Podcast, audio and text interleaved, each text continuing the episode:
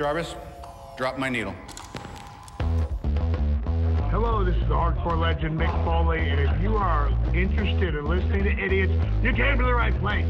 Have a nice day. That's an attention getter. He's a very strange young man. He's an idiot. What we're dealing with here is a complete lack of respect for the law. Oh my god, he's an idiot. You know, of course, that you're out of your jurisdiction. Personally, I think you're an idiot. But that's the evidence in the car. But I was going into Tosche Station to pick up some power converters. Always like to keep my audience riveted. Greetings, ladies and gentlemen, friends and fiends, and welcome to Free Range Idiocy, the podcast about everything, but mostly just the stuff we like. This week, we come down the home stretch of our now laughably named March Madness Wrestling Bracket. Yes, it took us like a month and a half to get through this, and when we see today's bracket, you'll understand why. This is our final region, the 2010s, an era of professional wrestling of which I have damn near no knowledge whatsoever, so allow me to replace my normally pithy comments with this observation. This is probably the decade that finally pushed Uncle Corny over the edge. So stick around and find out who comes out on top of our brackets as the greatest wrestler of all time in this episode 131 Gas Food Lodging and Suplex City. I am your Uncle Todd, and with me, as always, is the man who has heat with Shane McMahon over his use of the coast to coast top rope drop kick. He has been my partner in idiocy for over two decades and hails from the mean streets of Dover, New Hampshire. I give you the man they call Tim. Me and RVD, we, we have an issue with that coast to coast because uh, our, I know you- you used to be able to pull that uh, off. Piloted that one. It's called the Van Terminator, and uh, he, he, he brought it out on, on only special occasions. And Shane had to go and you know make it all pop culture. So Now, wasn't didn't he used to do that with a chair over the guy's face or something too? yes, yes, RVD would do it with a chair. Yeah, and then Shane uh, basically did it with one of those like you know like garbage cans made out of the thinnest uh, you know aluminum known Oh, yeah. man. So, I mean, like like literally, he would barely touch it; it would just like cave in, like like you hit it like at hundred miles an hour. It's like, oh, good god! It's So, amazing yes, to me when you look at the the ring work of Shane McMahon, just some of the athletic athleticness he could pull off, and yet Mhm. the worst punches ever. Yeah. like ever. Oh They- yeah, I I mean- when when he goes into that that whole flurry juke, you know, juke jump and jive sort of thing, it's just like, oh, good lord. Just no, please. Can't we get a Thesz press or something? Something a little less ridiculous. He did fall from an uh, obscene height on on multiple occasions. Uh, Well, yeah, and that's why his hamstring of just finally get his quad gave out on. him. uh, Probably his quad was terrified. Like, what are you going to jump off next? Ah! oh. it's like I'm done. I'm, I'm not doing this anymore. I'm going to tear myself, and we're all done. Yes. oh my goodness. Uh, Well, how are you doing, the sir? I am good. I'm good. How are you? You know, uh, I'm not too bad. I am upright. I am mobile, and uh, I'm You're on the right doing, side of the, the lawn, or I'm- however you I'm- put it. That one I'm doing. I'm told I'm doing very well. Uh, I don't know if I trust people, but yes, I'm told I'm doing very well. Oh yeah, I woke up on the right side of the lawn, Mean Gene. You just Yeah. you, you're gonna love to work that into everything, aren't you? Absolutely. Uh, well, we are going to finally, finally, dear God, our national night- nightmare is nearly over, folks. We're going to finally finish our wrestling brackets this episode. Uh, come hell or high water, Lord willing, and the creek don't rise. Uh, but before we do that, we have to get into a little something we like to call the Week in Geek.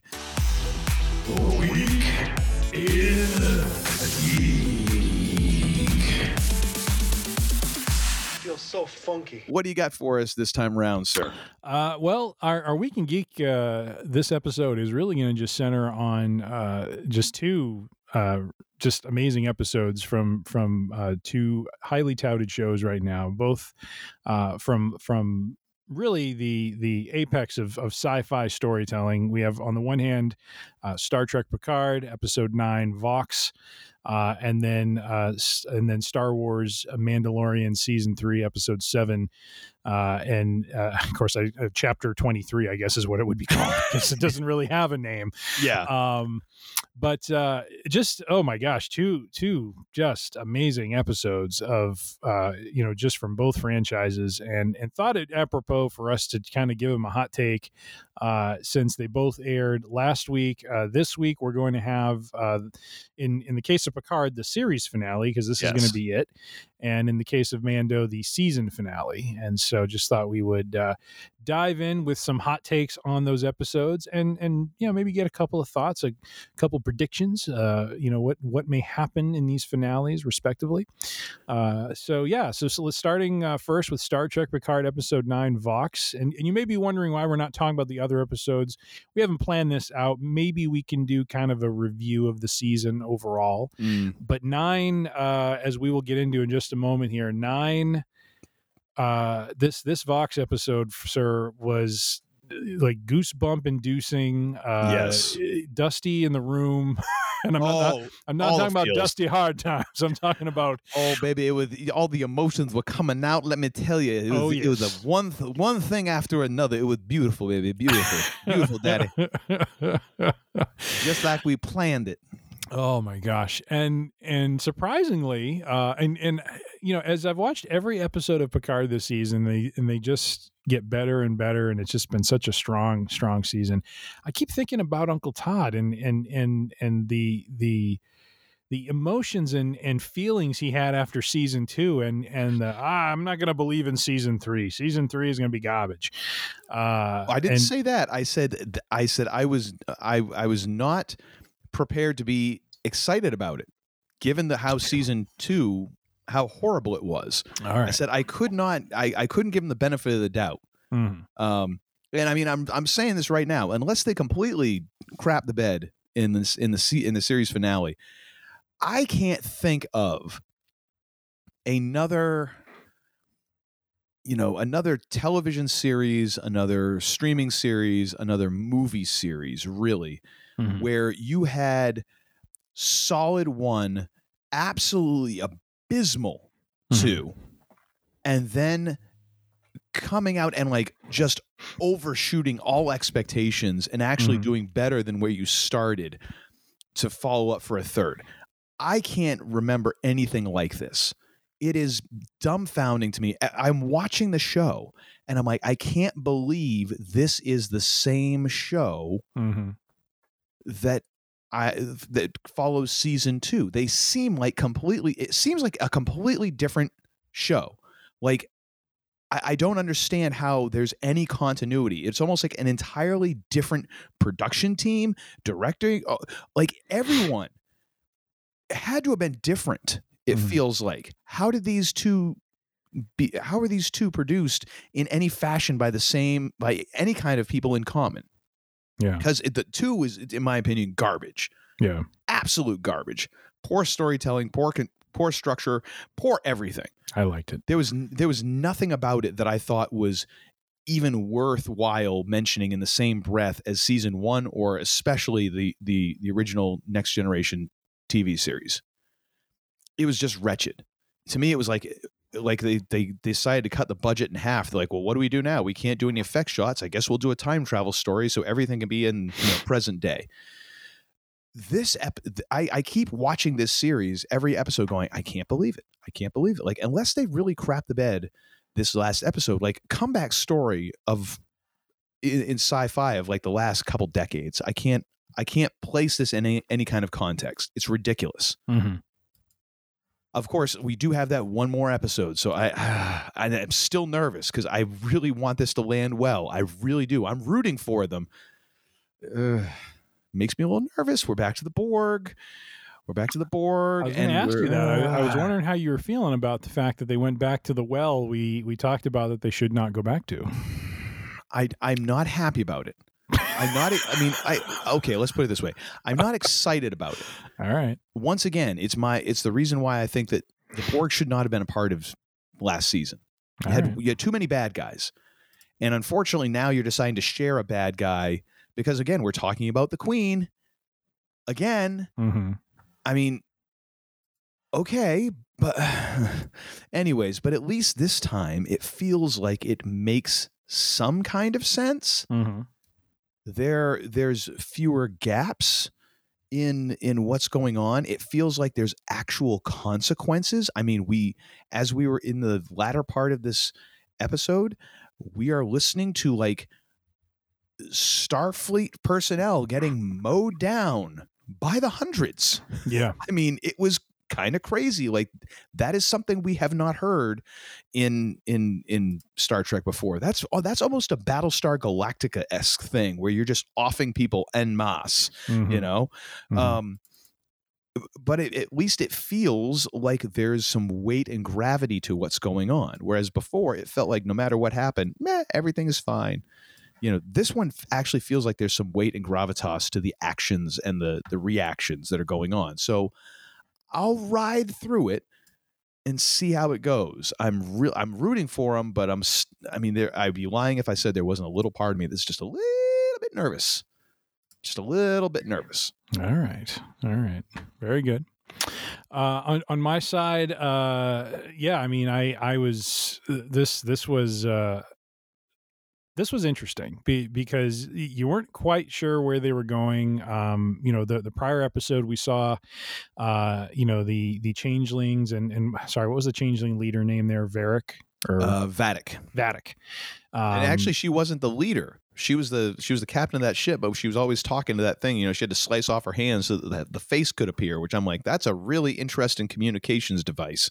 oh, I thought that thing was was the Borg Queen or something like that. It, I mean, maybe it is. They never really All right. revealed who that was, but that was who was in charge of her because that okay. that was giving her all the orders. All right. Well, Vadic and and her her troop are are uh, outsmarted, outwitted uh, by by the bridge crew. Um, of course, it all came back down to uh, Data, who who is who has always been Picard's you know wild card. Mm, yes, the ace in the hole, if you will. and uh, and so this episode we we finally understand what has been going on with Picard's son, why what you know where his superpowers kind of come from, and and what what is the voice he's been hearing in his head, and he is in fact wired in with the Borg, and we come to find out that the uh, Irumodic syndrome that that Picard had was misdiagnosed, and he was actually uh, implanted with some some code, if you will, that Mm. uh, the Borg are now using, and and his son is now a transmitter, uh, and so uh, of course he. Uh, you know, wisely to him, foolishly to everyone else, uh, decides to go and confront the Borg by himself because you know, if Daddy couldn't do it, I can. Yes, And, uh, great decision, Jack. Way to go. And uh, yeah, Good to see that Picard ego has has is genetic. You know, carries through the generations. Absolutely, absolutely. And then, as as you said, uh, you know, the Titan tries to make its way back to Frontier Day to to warn everyone, and, and that whole Frontier Day thing was a little was kind of funny. It, it was like. Uh, like first of all, it was kind of cool to have the the the Shelby character back because she she was you know part of uh, Next Generation for a few episodes. She was part of an Mm. arc, I think, in season five or six, uh, if I'm not mistaken. And um, and I think she was like competing with Will for like uh, the first officer position or something like that. Um, you know, on the Enterprise because he was kind of wondering about doing his own own thing, you know, over a course of a few episodes, and then uh, and then decides to stay, of course, and she disappears for you know doing something. I don't know what. Yeah, only Apparently. to, only to show up later on and get offed like everybody else. Like we're trimming all of the timelines is what Yes. we're doing. Like, Ro Laren, nice to see you, and thank you. Yes, the Oh, That's a great point. It was it was the Niles Crane effect. It's like we are. all We're just we're we trimming off one. all the loose ends. Everybody gonna die. Like, geez, when did this turn into like Sopranos in space? It's like the Vulcan from uh, what Vo- Voyager or Deep Space Nine. Uh, Oh, yeah. he- he's really a changeling. Thank you. Tuvok, yeah. It's like, I mean, we're, we're somewhere between Sopranos and Godfather here. Is like, oh, Tuvok, ah, we won't be Oh, seeing man. him no more. Like, oh, jeez, Yep. who's running this? Yep. Um, but yeah, they so they they try to warn them, and and it, it was just the whole Frontier Day thing was kind of it felt like this over the top, like you know, look at the grandness of the fleet, and now we're gonna do the fleet formation, and Oh yeah, the great, the greatest tactical maneuver in all history. Like, yeah, Oh, let's get all the ships in one place, right around our headquarters. What could possibly go wrong here? Yes, and and look at us. We're all in sync, and you know we're this armada Mhm. now, where we are we're unstoppable. You know, it's just like, it's just Yeah. like she kept going and going, and then you know the Borg trigger, uh, you know, really their their ace in the hole. In a lot of ways, you know, I texted Uncle Todd about this, and and when I said you got to watch this Picard episode because it is fantastic, I did say it, it did have a little bit of a hint of BSG in here. Oh, you know, totally. The entire the Borg thing and the the, Oh.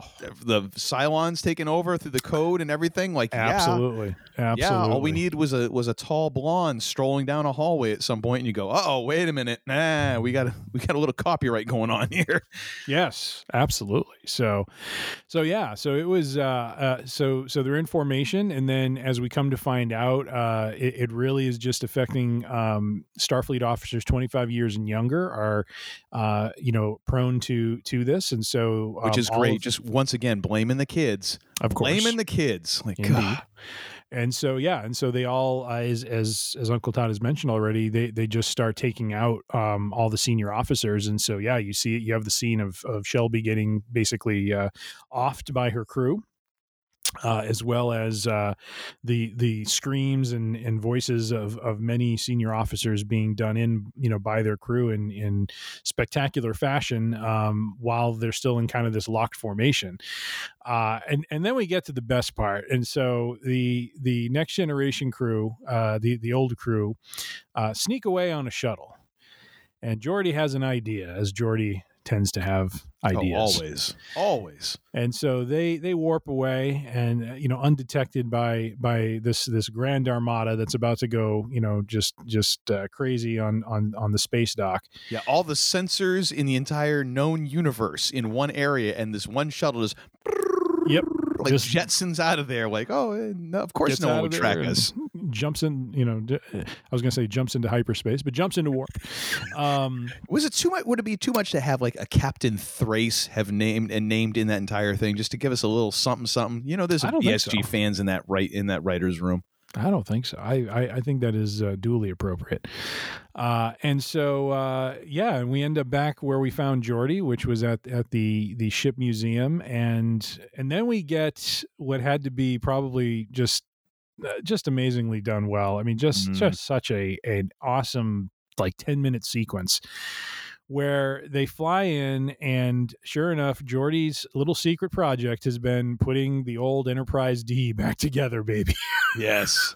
oh my gosh! And the thing was, you knew it was coming. Oh, You yeah. knew it was. As soon as they introduced the Fleet Museum thing, and Geordi was the curator there, and all that, you knew this was coming. But it's Yes. still one of those things that even though you know it's coming, it still hits you like a ton of bricks. Oh my gosh. Because nostalgia is a mother, ain't it? It's- oh my gosh! They open up those doors, and I'm like, I know it's coming. I know it's coming. And then the lights go on. I'm like, and, and and they do it so dramatically. They they Oh, come in and it's dark, and then uh, someone calls for the lights, and then it's not just like the lights come on. It's like you know all of the you know displays come up first. Well, no, they, they and they show the like the lights come on in the saucer section, but it doesn't actually show Enterprise completely. All you see is like 701D, and you're like, Yeah. oh, it, it, it, it, it, it, it's a thing. It's a thing. Yep.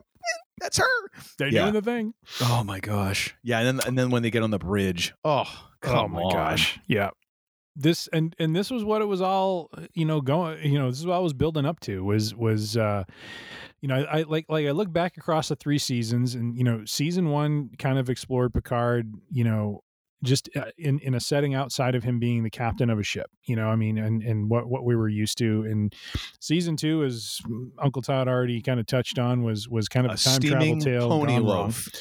I thought it was a well done story to to say goodbye to Q, and I will. It was a rotten cat turd of a to the of a season.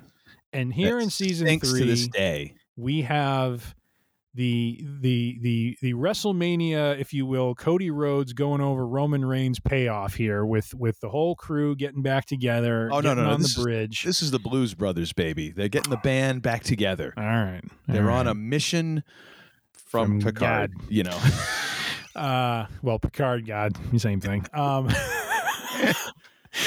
but well, apparently uh, he is the most important human being in the entire universe. Because once again, everything is riding on this dude's genetics. I don't get it, but eh, whatever. Indeed, and so uh, we we have the the the grand. Uh, I, I mean, everything about this. I even felt like too, like Picard, like Patrick Stewart himself. Like he he's always seemed like an older version of himself, obviously because he is older.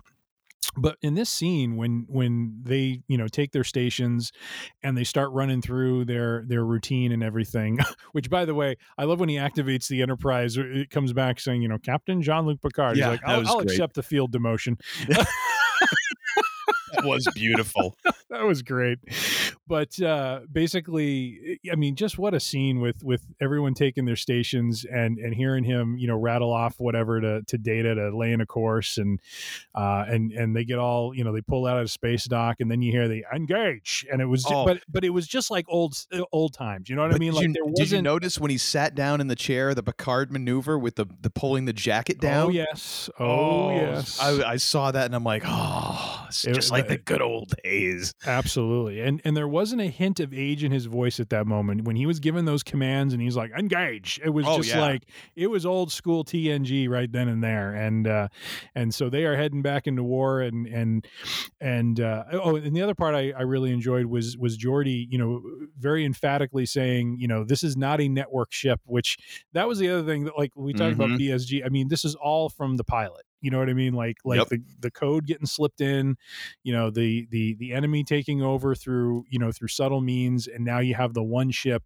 that uh that that remains that that can go up against the armada. And so man, eh, what what a setup for the finale though. Just an absolutely emotional setup of of just epic proportions, seeing, you know, the old the old TNG band back together and and in the old bluesmobile. So Yep. Or or as Chief would say, let's get the old gal ready to roll. that's right. You know? That's oh. right. Oh, That's oh, right. It's good. Good stuff. I, I just love the fact that just the seven of them can fly the whole thing. well, I mean, it, Geordi's, you know, he's made some updates, you know? of course, of course. I mean, he had My- all those years to tinker with it. My question is: Are we going to get a shot of, of Picard in the ready room before they uh, they get there? You know, have a little uh, Earl back Grey and hot. forth with uh, with uh, uh, Riker or something. You know, That would be great. Oh, great hot. there you go. Oh, Captain, we didn't get the I didn't get the the replicators up and running. Sorry. But here's my thought for the finale, and and, Oh, and tell me what you think about this because Oh boy. I think if they're going to have this thing go out with a bang Uh-huh. and have this be you know the swan song for the character, Uh-huh. here it is. They're in possession of the original Jean Luc's body, correct? Yes. Yep. Or well, what's left of him? What's left of him? He is going. It, my my my general prediction is, however it will happen, he is going to sacrifice himself as part of the end game to revert whatever has happened, save his son, Mm-hmm. but will do it taking down the Borg so that the Borg are actually done at this point. And it's going to kind of open up like a new era where there isn't this threat out there. And I feel that this way because it accomplishes multiple things. One, if you really think about it, it was Picard's arrogance from the original TNG episode when when he was with you know when Q had interjected himself in that episode and threw the ship you know he said oh you think you can handle anything out here? Well let's just see. And he throws them you know way out into this realm where the borg were and they have their exchange and now the borg know about them. A lot of that comes back to picard. And so i think it's a nice you know kind of circular end to that story of i introduced this now i'm going to finish it and i'm to i'm i'm, I'm to free humanity and free the galaxy from this thing ever bothering them again and i'm to do it as a way to you know as as as the sacrifice right? The second thing because they have his body they actually can do a real kind of like burial as a family which we didn't have in season 1 it was just him with you know um, i'm forgetting who a couple of the characters are i don't know if rafi was there but but Mm. it, there, there, there was no one from the original tng there you know what i mean? It was just with a bunch of characters we had just met as part of season one. So and then it tees up his son to now kind of take the reins and potentially even lead whatever's left of starfleet um, which i think is kind of poetic given you know picard's you know station throughout most of his career. So it just feels like kind of a nice bow on the character. He has a son. He has something, someone who can carry his legacy forward, and uh, and do so with the Picard name, and uh, and and have him, you know, do something meaningful for him, even though he missed out, you know, on on most of his life. And uh, yeah, to to me, I feel like it's a very poetic way to kind of end that character is is to have him take down the very thing that he you know in some ways introduced and and and do it you know for his family Okay. Um, so here's the thing. I think that um, I think the first one, I think you're totally right. And I would not have what's the first one sorry uh, the- basically that that Picard is going to sacrifice himself and take out the Borg and and and he's going to eliminate the Borg threat. In in, Yeah. in his sacrifice in such a way will correct the mistake that he made, his hubris made in the Mhm. original TNG uh, show that has led to so much, you know, lo- such a loss of life and and Mhm. so many problems for Starfleet. Um, I would not have said that before this season. Mm. However, in this season, it really seems like we are we are in the third act of The Godfather, and we are settling all family business. So I Mhm. I really feel like that's going to happen, um, and I hope it does because I think I think it's a very poetic way for him to to meet his end and to to do it, and I think it's it would also be very interesting because you know here let me uh, let me let me uh, rectify my arrogance in the most you know arrogant act possible. Of course, I can take down the Borg all by myself. I mean, it's it's perfect. Yeah. Um, the second one, I you know I think Jack will. You know, I, I I have a feeling Jack is going to carry on. I don't see him leading Starfleet. I don't think they're just going to be like, oh, and you, hey, you know, well sorry, think he'll be- I, I don't mean I think he'd be leading uh, part of Starfleet. But I, yeah, yeah. Like I and- think he finds renewed purpose. I think he Yeah. he follows in his father's footsteps. But let's be honest, Starfleet command has been pretty much decimated at this point. So that's and, and I find the title interesting, The Last Generation, right? I mean yes, so it's it's going to be interesting how you know like if they want to continue forward if they're going to continue you know forward with with his character as kind of the lead or or, what they're going to do there. But but nonetheless yeah his his son is is involved maybe not as the leader like you're saying but just you know in some in some significant role. Yeah, I think it's it, it- it's going to be very interesting um, seeing where where things wind up because have they made an announcement? There was this thing that, that there there's a new Star Trek series that is going to continue on after this with members of the TNG crew and all that, uh, carrying on past Picard without Picard, um, and it would be called Star Trek Legacy or something like that ah interesting and I think that was it was it's been rumored heavily. It's been mentioned. It's qu- sort of one of those things that a lot of people have been asked about. And everyone's like thumbs up, like yes, totally, would we want to do that? And of course, they were mentioning like, oh yeah, and Captain Shaw could be part of it. Like, yeah, that ain't gonna happen now. Mhm. Um, sorry, uh, but I, I think that could be kind of interesting. The one question I have here though is, um, do, what are the odds you think we're going to see Wesley show up as a as the traveler? as or as a traveler or whatever the, that that's Ah. called along with uh what's her face the the one who is the she was in the per- first two seasons there oh right um let me see if i can i find her can't remember who she was but I, I have wikipedia open I'll, I'll have it here in a second but I, it would seem very appropriate for him to show up in this scenario and to maybe help picard or to reveal something that would help him in a way Soji? to yes So yeah, or, or yeah, so so Soji Asha or whatever her name is. Yeah. Yeah, to me, I think that'll be. I think that could be interesting. I hope that Mhm. happens. I would really like to see you know Wil Wheaton kind of get one last round. You know, kind of almost like the, you know, a, a kind of a little bit of a nod around the circle with, uh, with all the crew. M- depending on how Picard goes down, maybe what we get is Wesley, Soji, and Q are with him in his final moments. I don't think they're going to have Q. Come on. No, and you know what? To me, that that then that does take away from that one thing that you were like, oh, but we had this great moment with Picard and Q, and that makes the rest of this still be a great moment if he shows up. craptastic nine episodes of just puppy vomit. Just like that's what redeems it all. And then you're gonna you're gonna have him show up here after his after his big death Oh, scene. man. And Oh, now it's like, oh, and just kidding, he's still around. Like, No, no. I'm saying before he died, like just before he dies, he has people with him, and of course they they have He the ability. okay, you know. okay. So now, but again, you're you're devaluing because all of a sudden now, like, uh, what? Q's a force ghost now. I mean, what the hell is that? At least, the, at least the other characters are are living ish characters in the in the in the realm of the TV series, as opposed to Q, who died. Like Oh, seriously, you're going to bring him back as a Force ghost, or is he an angel of light a- now? He saved a little bit of energy to just, you know. Oh, give one- me one a more time. Now you're making me. Ang- you're trying to make me angry. That's what you're doing. Let's move on. One, We've- oh, one, one last little point too is is data.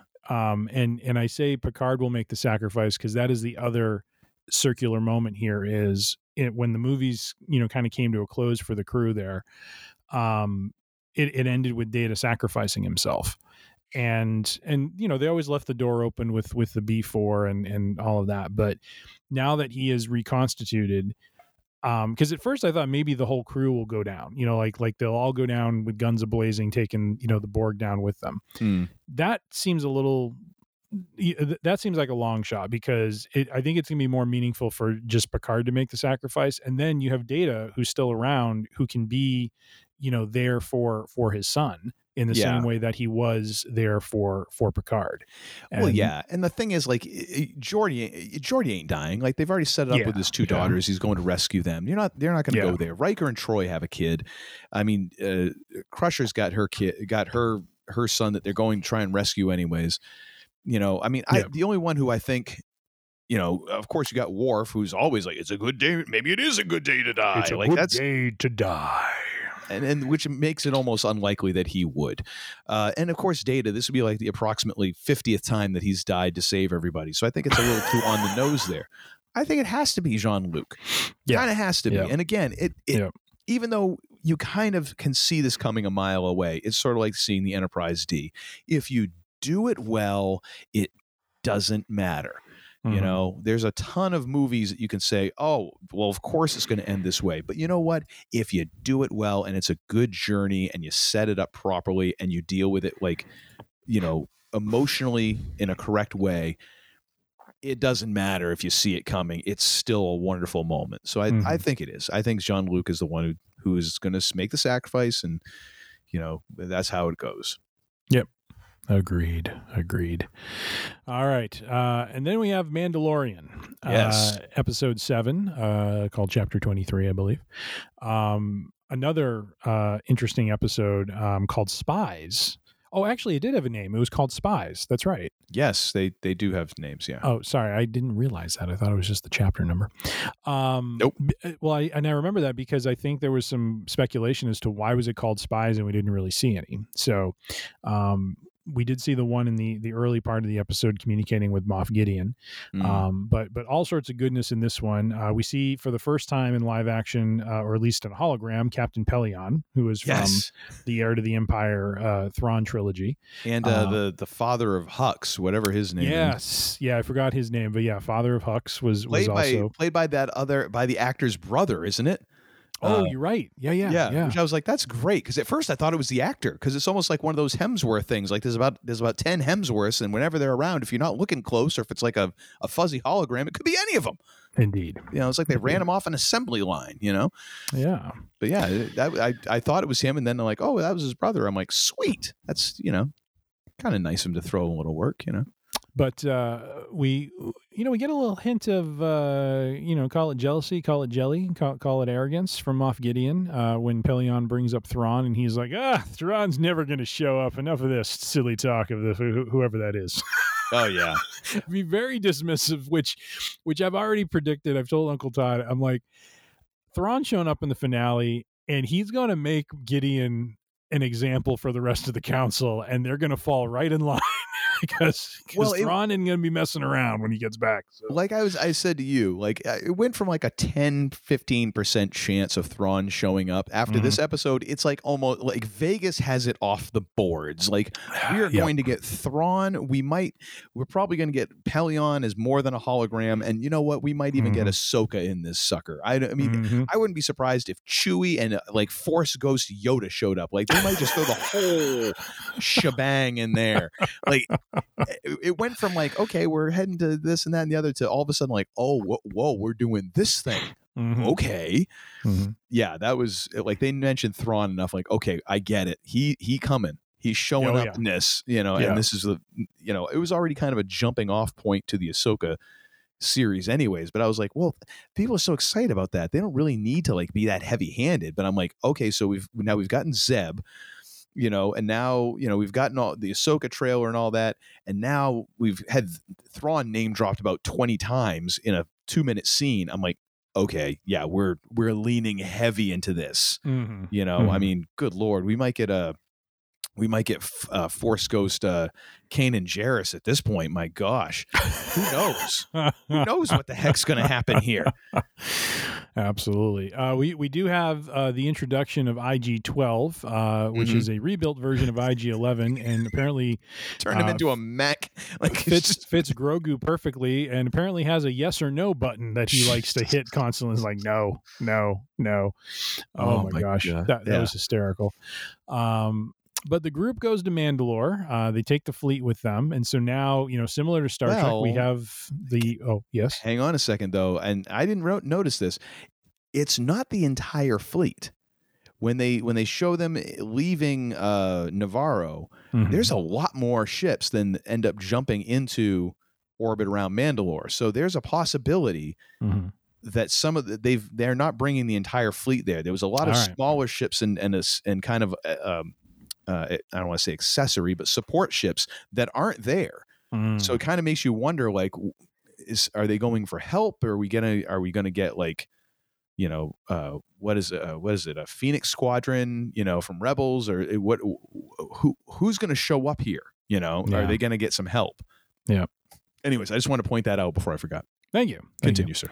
Um, but no, they they make the jump to Mandalore to uh, locate the Great Forge. Um, when they're uh, when when they get down there, they run into a group of uh, surviving, um, like a surviving clan uh, who who has been on Mandalore all this time. Uh, you know, w- once again disappointed this wasn't you know um, codified in in in the being of Christopher Lloyd. You know, emerging from a cave, being like Marty, you know, or something. You know, Well, we got But- our Christopher Lloyd. Apparently, it was just kind of a little bit less than what we were anticipating. I know, but it was just it, it, it was it was like an upset and, and unhappy, you know, older, you know, security guy. You know, it's Well, like I I, mean- I was hoping for something a little bit more, you know, Reverend Jim. than that. Christopher Lloyd is like 126. What do you want from the man? I want 126 year old Reverend Jim. That's what I want. Well, you got you got a grumpy old dude, and then you also got Lizzo and Jack Black. I'd say Oh. it's kind of a wash. I mean, you were not Oh. expecting that. I mean, and quite honestly, a delightful couple. Oh my gosh! Like people who you think Captain like Bombardier or whatever his name was. people people who you see their characters, you're like, can't they just be a couple in real life? They seem delightful together. You Mhm. know, almost like do. a like. Andy and April from Parks and Recreation. I'm still upset to this day when I watch reruns that Aubrey Plaza and Chris Pratt are not a real couple in real life. Of course, Mm, they're different people in the characters. I know that, but still, yeah, yeah. It's good you can separate fiction from reality, sir. That's good. sometimes it That's good. depends. You know, it depends on the day. Quite honestly, but uh but yeah but wh- while they're down there they they take this weird like almost like sail kind of ship across the the surface of of mandalore and uh the armorer it's like the Uh, it's like the the discount version of Jabba's sail barge. kind of yeah absolutely and so uh you know the mandalorians playing a little game getting a little testy with one another and you got grogu getting in the middle of it all being like no no no Yeah. um but uh wanted to ask you sir that creature that kind of broke out from the surface there was Hmm. was that be a uh darby a mythosaur there is that, is, that- is that what you were thinking or is that something No, else That's no? totally different. Because if it was a mythosaur, everyone would be like, "Holy crap, it's a mythosaur!" Like, no, that's not a well, you couldn't really tell what it was though it broke It out of the like some- surface it was like off-price outlet Godzilla. Like it's one of those Ah. things. It was just a creature, you know. It it, right. it was not the mythosaur because that that would I'm sure someone would have noticed. You know. All right. Did look kind of big, so I just figured. Let's put know. it this way: if you think that's a mythosaur, that is your version of my trying to find a womp rat in every episode. Maybe it was a mythosaur who was coming up for a breath of air. You know what I mean? He's down in the water all that time. He's tired of, you know. Anywho, uh, I think you got a hold of some bad deviled eggs, and you're just hallucinating, is what I think. I think uh, I think it's a mythosaur. We should put a bet on this. Um, nonetheless, uh, they they do find the Great Forge, uh, but they are ambushed uh, by uh, Gideon's Beskar enhanced stormtroopers, which was kind of an interesting touch. Um, but but we get uh, you know, we got two two big events. One, uh, our hero, the Mandalorian, uh, Din Djarin, is uh, captured by Gideon, uh, trying to fight them off, and he he's hogtied basically. Yeah. so he he is hauled off, and then you have Paz Vi- uh, Vizsla, who um, wonderful use of of a helicopter, like like basically the Jesse the Body Ventura, you know, gun from from Predator, Yes. except Star Warized, and uh, just going to town on these guys, just taking them all out to the point where his gun is glowing red. yes, which was great. Like just He just overheating. throws it at him.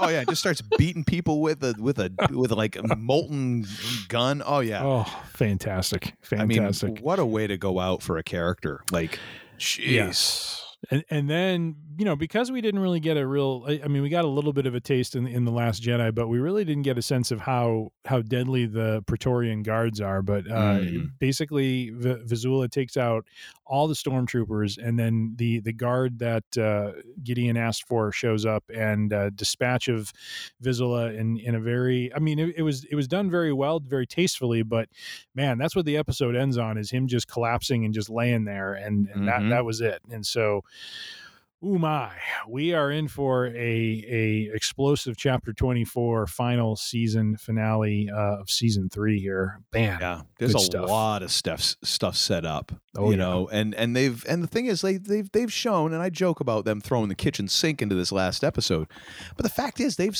they've shown before like they'll set some things up and they'll knock some down, and then some others they're leaving. Those are going to be set up for the next season or for Yep. Ahsoka or whatever. Like Yep. They are in no rush, which I totally dig. I I. I appreciated that about Battlestar Galactica when they were doing their shows Mhm. there's times when they're like, yeah, that that is that string is just going to hang there for a good long time, Yes. and Yep. we're in, no rush to tug on it and and to get to the end of it. You know, you just Yep. have to kind of keep in mind some of this stuff. So I and I appreciate that kind of storytelling. Like it actually gives the audience some sort of credit for intelligence. So, uh, I think we talked about what we're both hoping to see in the season finale. What most likely we'll we'll see. It'll be a question of how it is executed, but Mm. um, I, I I do think there's going to be an element of of Thrawn showing up in some way, shape, or form. Oh, and totally. it, it really feels like Gideon's going to be like done in by him because it, he he makes a great, you know, like like we've talked about with wrestling. If you're going to establish a monster heel, sometimes the best way to do that is is to put a, a character who who folks do do not expect to lose in front of that monster heel to to to get the extra push, the extra lift from from defeating that person, you know, easily. And uh, I, you know, I, I just think it would be a strong statement for him to show up and and put Gideon down and be like, "There's a new sheriff in town, and you better all fall in line, or you're going to end up like him." Well, uh, the the thing is, I don't see Thrawn taking Gideon down. I see him more or less working because that's not Thrawn's mo. Like he'll Mhm. find some way to like basically like cut Gideon loose mhm. in a way, you know, and and either embarrass him or or subjugate him under his authority, or he'll just like however he maneuvers things, Gideon's going to be out in the cold. You know, and he's going to be Um, he's going to be left on his own. That's that seems more like how Thrawn does it. I don't expect him to pull a Vader and be like walk in and be like pew pew, you're dead. You know that sort of thing. That's Like, that's fair. what He, he, he could put yeah he, he he like we could find Gideon in kind of a catch twenty two where he gives him a choice and no n- neither choice is good for Gideon. So Mhm. it's a question of what's the lesser of two and uh, two evils sort of thing. And so that's that's fair. I can see that. I I I I just think the the arrogance that like he he just seemed like he was in overdrive on, on the arrogance front. You know, I mean both in the beginning of the episode and at the end. You know when he when he comes down there and he's like, oh, I'm just gonna take all the best parts of your culture and make them mine and you guys Mm. are going to be done you know i mean he just he seems like he's in this zone of being untouchable in his own mind and I, I i feel like that's being done for effect because of what's to come so. Yes. so yes but excited for it looking forward to it and hopefully next week when we are recording this episode we will be gushing about the live action debut of one grand admiral thrawn Smelt, felt, dealt. Kelp oh i don't know what i was saying anyways that my friends is the week in geek Well, thank you, sir, for well, I guess I don't know, talking about that because there wasn't a ton of research involved, but you know what? I still thank you. Um, now we move on to the heart of the episode here. You like that? You like that? It's it's like this backhanded thank you. It's Yeah. like thank you for nothing. It was, it was a very left-handed sort of thing, but it was a, it was like the Jeez it was a left-hand backhand that swung around and still got Spend you. an hour on my Sunday afternoon putting all this together, sir. Good Well, Lord. you were also eat, chain eating devil eggs while you were doing it, and and you Well, know that's and s- having bourbon out of your sippy cup. So I'm, I mean, I can't imagine it was that unenjoyable. I was using the straw. Yeah. Oh, there you go. That's always good. The the, the crazy straw. Oh yeah, yeah. Always gonna do the crazy straw. All right, so we are going to talk about uh, the the best wrestlers from the 2010s. I mentioned once uh, before in the intro. This is I know almost nothing about what happened in this decade. I like this is the le- the most out of touch I was with re- professional wrestling. So I have no idea what's going on. So, uh, Tim, why don't you walk us through what in the hell was going on this decade, sir, All if right. you would? So uh, as as I was putting together my my my uh, my sermon on on the 2010s, um, Jesus, a sermon. let's let's turn to chapter 24. We're gonna we're gonna Oh, wait, sing. that's Mandalorian. Excuse me. We're gonna sing hymn 323, but Yes. we're only gonna do verses one, three, four, eight, and ten. And for all of you out there laughing and cringing, you, know who you are. You went to the same type of church. Like, oh hey, Someone was like, hey, let's do this hymn. Oh, Oh, we man. ain't doing all that. Well, that's like 20 minutes. All right, we gotta cut this sucker down. And you know That there was like the funny. one verse that people didn't like because nobody could get the words right anyways. They're like, ah, just Mhm. leave that one out. Mhm. And there was Oh that, always gosh. that one older person like, I remember back in the day we would sing all the verses in the show. and, and then they'd fall asleep. So, you know, I mean Thank to reveal too much Simpson. about my life here, but you know, Oh, all right. Well, if nothing like some church humor to really get just get us those listens. let me tell you. Well, if if as we discussed last episode, if wrestling in the 2000s was was Vince and company figuring out how to, you know, put out a compelling product with with no competition to speak of, uh, wrestling in the 2010s was was uh, seeing WWE trying to figure out how to grow some new stars because uh, the independents were were kind of drying up and uh, and you know talent was was a little hard to come by um, in in terms of developed talent. So uh, this kind of manifested itself in uh, you know with Triple H stepping back uh, from being a full time wrestler, stepping into more of a corporate role, and leading, uh, w- which led to the opening of the Performance Center uh, and the creation of the NXT brand, which I put in parentheses. Ironically, put out some of the best content on WWE out of all the brands. Shocking. The one that Uh, Vince was least involved in. Go Indeed. figure. Indeed. Uh, and so, additionally, uh, on top of developing their stars, uh, WWE, uh, we found them leaning on past stars, uh, working in a part-time capacity. And so, when you think about, the, you know, the 2010s and some of the main events we saw, we saw Cena versus Rock uh, one and two. We had Triple H who came back on a number of occasions in a part-time way. We had Batista who came back for his, you know, swan song, and then we had the Beast, Brock Oh, Lesnar. all the things just peaked out on that one. if I could do it in, in the in the Heyman esque fashion that, that he would do, Thank you, Paul. um, to to draw uh, as as the main event while while new stars are being developed.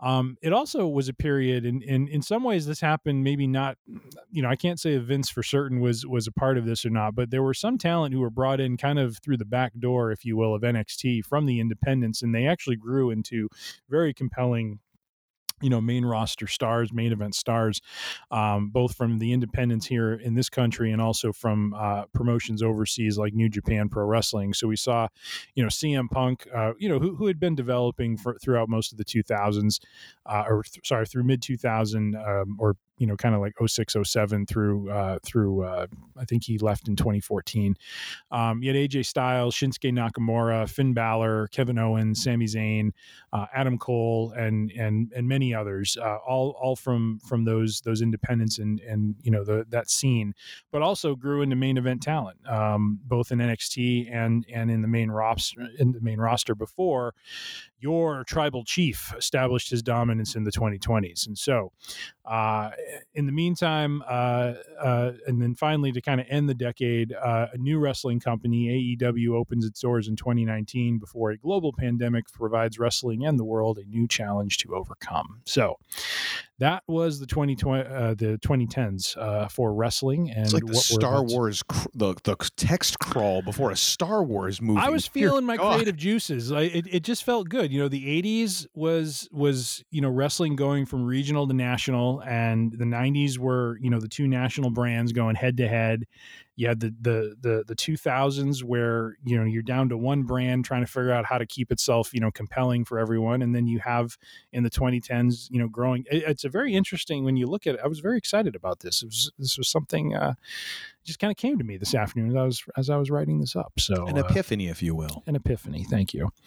So, uh, unfortunately, our, our bracket, even though it is still um, a bit long in the tooth, we we had to. we had Ladies to and gentlemen, I insisted this afternoon that Tim had a play-in bracket that was as big as the bracket was going to be in the first place. He had a 16 wrestler play-in bracket.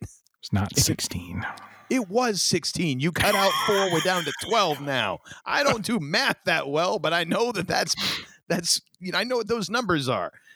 All it was a it was a big uh, this has expanded every single round like for the golden age of wrestling in the 80s we managed to have a 16 wrestler bracket and ever since then things have gone to hell in a handbasket. I don't know what the hell's going on. You leave me in charge, and it gets out of control. good god but I, I guess this is better than you know when you were you were going to do like the first region and it was 64 wrestlers i was like whoa whoa whoa whoa whoa whoa that's the I am entire tournament convinced. I'm convinced we could have done a 64 wrestler bracket. and we just i'm probably convinced that you need to be drug tested immediately The only way that I could have done that is if I'd had some organic trucker Oh. speed. That's the only way I was going to make it through that episode. Good that and I would have needed like I would have needed to have a I would have had to have a like a pee bucket right next to me. That's the only way that's going to work. Oh my gosh. Well, I'm going to go through a list of names that we had to leave off. Uh, and- yes. It's it- like it- in it- it memoriam. painful. in memoriam. or as we call it, left out in the cold. Yep. Oh my gosh! Well, I want to start off with uh, you know uh, a, a big friend of the show, Jim, uh, Jim Cornette. His, his favorite wrestlers right now, Oh, Kenny yeah. Omega and the Young Bucks. Oh, Uncle Corny loves them. Oh my gosh! it- doesn't he Uh, refer to them as Twinkle Toes and something else? I think so, but uh, but he did Omega, refer to Kenny Omega as, as participating in competitive parkour. It's his brand of wrestling. Oh God.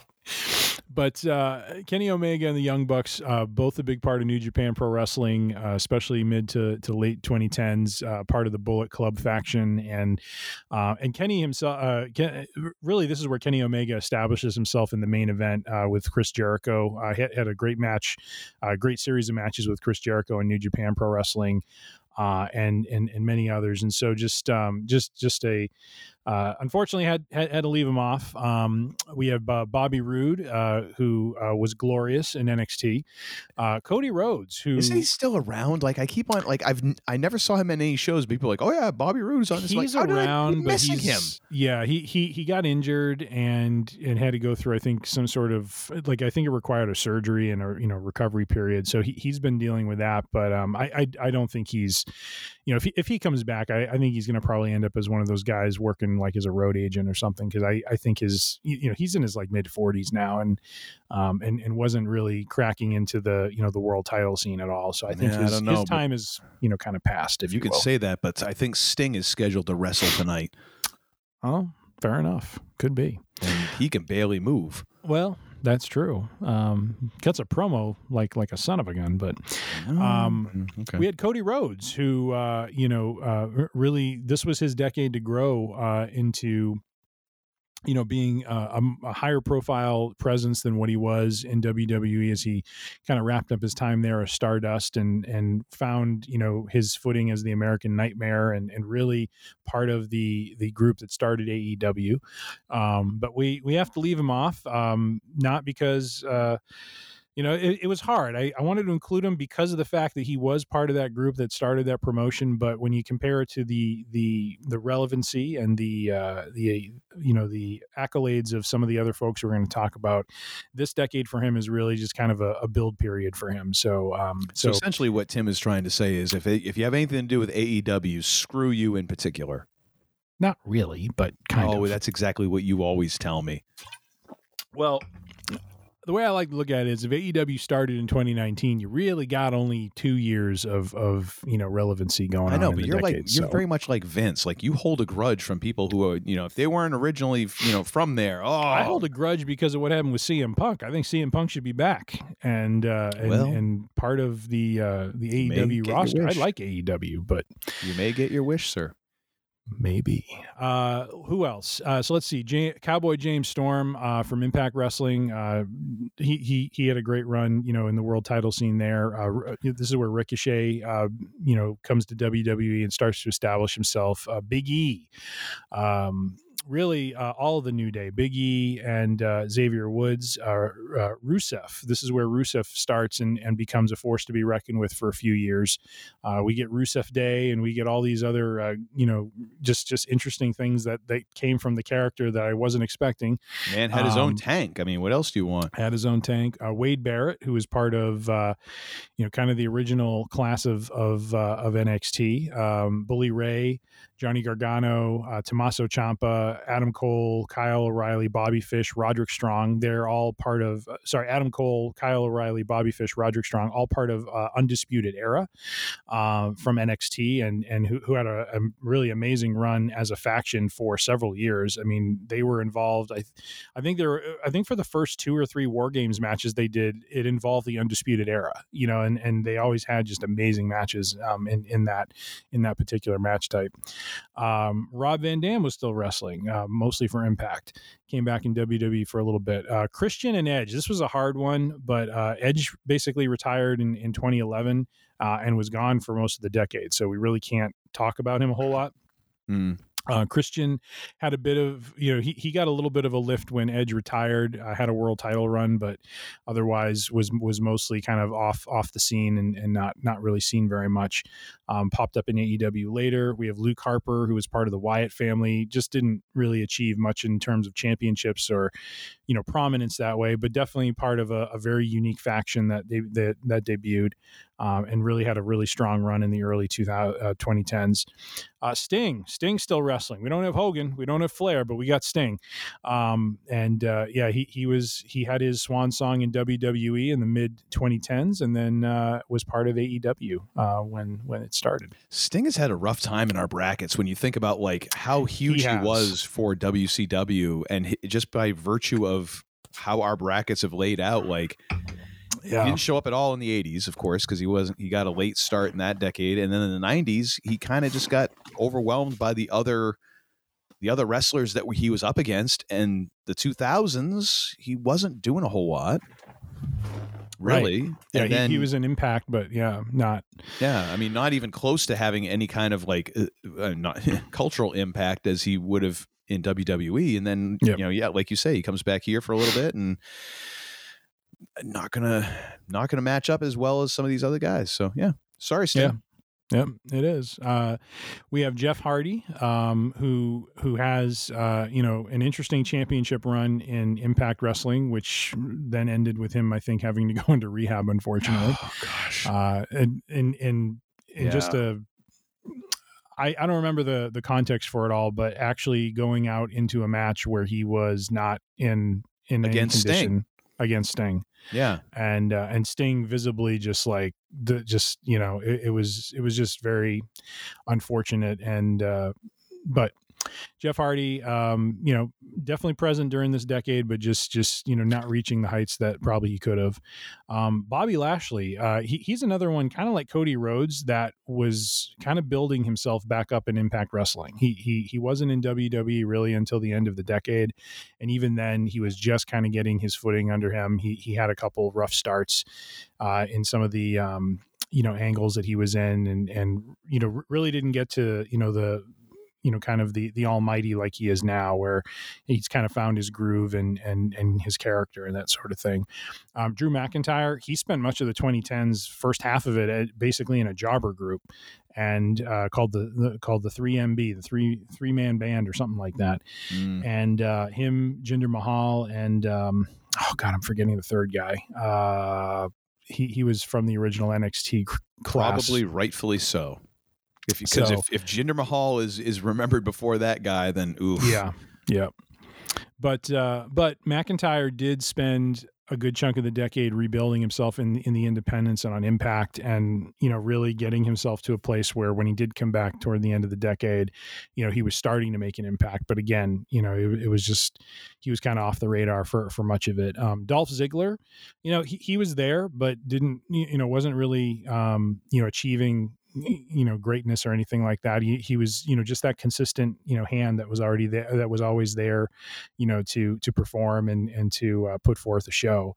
Um Matt Hardy was a tough one because this is the decade where he introduced, um, you know, kind of the uh, oh God, what, what the um, Didn't he have? Wasn't he the broken Matt Hardy? broken, and then there you. was That's another what I was one. trying to think of. Yeah, he was broken Matt Hardy, where you know he was doing you know delete, delete, and and he had this you know he he had a couple uh, when he was with Impact, he was doing this, and he had uh, just this amazing match at his compound. Um, I think it was called the Ultimate Deletion or something like that, and it was I think it was him and his brother, and uh, and it was just uh, it was very different and yet very ahead of its time and would lend itself to um, you know WWE doing some theatrically kind of based matches you know so so really kind of groundbreaking. And so it was hard to hard to drop him into this but at the same time it's like you also can't keep him in the bracket for that one thing you know? Otherwise much of the decade is is kind of ho hum for him. So um Rey Mysterio same sort of thing. He was in WWE early part of the decade um world champion but then he he was he kind of disappeared until the the latter part of the decade and spent a lot of time in the independents um you know going around the world and stuff like that. So uh kurt angle um same kind of thing. He he had his final run in in impact was gone for a few years came back to wwe to do his retirement and then really kind of you know petered out at that point. Sadly his last match was was losing to uh, uh baron corbin of all people just wow. Yep. Guys got to look back at that and say, "Who did I?" Well, I think I know who I pissed off. Well, I mean, at the end of the day, I mean, most people lose their last match. That's just the way it works, you know. No, it's not about him losing. It's about who he lost to. Oh, I You know, but I mean, like, just like in they couldn't have found someone that was probably a more appropriate, you know, opponent for him, you know, sort of thing. But whatever. Uh, the hot wants what it wants, and uh, Vince's hot wants strange things. Um, Let's not get into that. And We- then we- lastly, we, the might have show. to sign an NDA or something. That's true. And then lastly, the big show was also cut. So the- these are all yes. Uh, so these are all names of folks that could have been in the brackets. Uh, gave Uncle Todd heartburn when he saw it, and so I ended up dropping them out. So All right. Well, thank you for that 20 minute intro of all the people that we're not going to talk about. That's well, I thought it was important to acknowledge. You know, there were a fair number of great names that just couldn't make it in. So Uh, this is going to be another episode where I've got to go. I've got to manually create the video because YouTube's going to be like, "Nope, over three hours." No All soup right. for you. All right. So here we are at the play-in bracket. That is the, a bracket the unto itself. person Gosh. uh, let's see how many oh six matches here so all right we're gonna kick it off with uh Looks Kofi like I picked Kingston. the wrong week to stop sniffing glue. good god all right i have kofi King- kingston against Sami Zayn. kofi was Yeah, included kofi was included uh This, is so, as- this happened so long ago. Kofi Kingston was Jamaican. Remember that? yeah that's true that's true How did they? How did they manage to switch that? Where all of a sudden it's like, oh, he doesn't have a Jamaican accent anymore. Like, how did that? I just, I just want to know how they managed to like smooth that bump over. that's a good question I he I was like don't- all out. Like he was the most Jamaican Jamaican guy that you could possibly have on the roster. Like Yeah. he was essentially like full sprung from Cool Runnings, like that Mhm. sort of like hor- like people in, in Jamaica are like that's terrible. That is so terrible. yeah And then all of a sudden he's just he's just Kofi. Like how did that happen? I want to know like how you managed to make that like you use a like MIB like flashy thing to make everyone forget. You know. Uh, anyways, I'm sorry. That just that always amu- that just amuses me to no end. Like that, everyone's just like, "Oh yeah, he's just not Jamaican anymore." Like, wait a minute, time out. Yeah, I, I don't remember exactly when that happened. I, I thought it was kind of addressed directly, but I, I honestly don't remember how. So that that's where I, I It was really probably to it. like he got a he got a chair shot, and they're all like, "Oh well, he it it." It changed his accent because I mean, if Gold Dust can get like Tourette's from getting electrocuted, then sure, anything is possible in the Yeah. WWE you know universe. Anyways, All right. Well, uh, let's see. Kofi started off um, really around the tag belts, uh, moved on to the U.S. Championship, um, but really, uh, you know, included him, you know, really because because New Day kind of broke some new ground for he, Biggie, and Xavier Woods. Hmm. Um, they ended up being way more successful uh, in in this in the, as this group than I think anyone really thought they were going to be. This looked like a um, it was going to be kind of a uh, you know just not a very over concept and and it, would be you know gone within a few months but but but all three of these guys really turned it into something really special and uh, and and turned into some very entertaining um, action for for them um, in terms of who they would face. They started out as a heel group um, for a long time, and then uh, and then switched over to to being kind of a babyface team. But they did have their uh, 483 day reign, I believe, as Raw Tag Team Champions, which was a record for the time, Mm. uh, and uh, and I think has since been broken by the Usos, uh, who I think had a 600 day reign.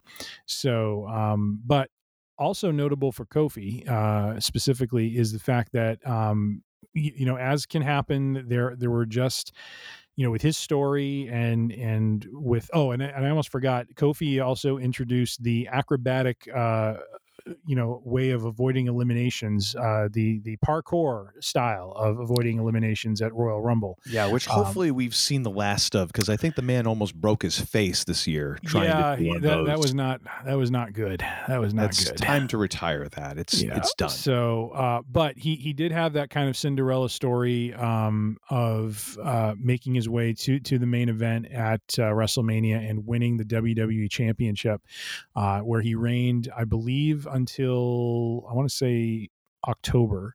Um, so he had about 180 day reign, um, where then he lost, uh, and it was a pretty dominant loss to to Brock Lesnar, unfortunately Well, yeah. uh, which there was some consternation afterwards of which you know people were like why, why did he have to look you know so weak in defeat because he had been doing so well he had been having some great matches um, but once again vince Because does what Vince. vince wants to do um, so anyway so that's kofi and then um, let's see on the other side of it we have Sami Zayn who it's going to sound kind of uh, interesting talking about him in the context of this uh, you know of, of of this decade because of how hot he is right now as, as a talent and an act but you know he was in uh, Ring of Honor for you know much uh, I think until 2012 um, came into NXT in 2013 was a you know staple there for two years won the NXT championship um, you know debut of Kevin Owens was uh, you know at, at the cost of Sami Zayn. I, I think we talked last episode about the the power bomb off the apron you know Mm. kind of routine that they would do and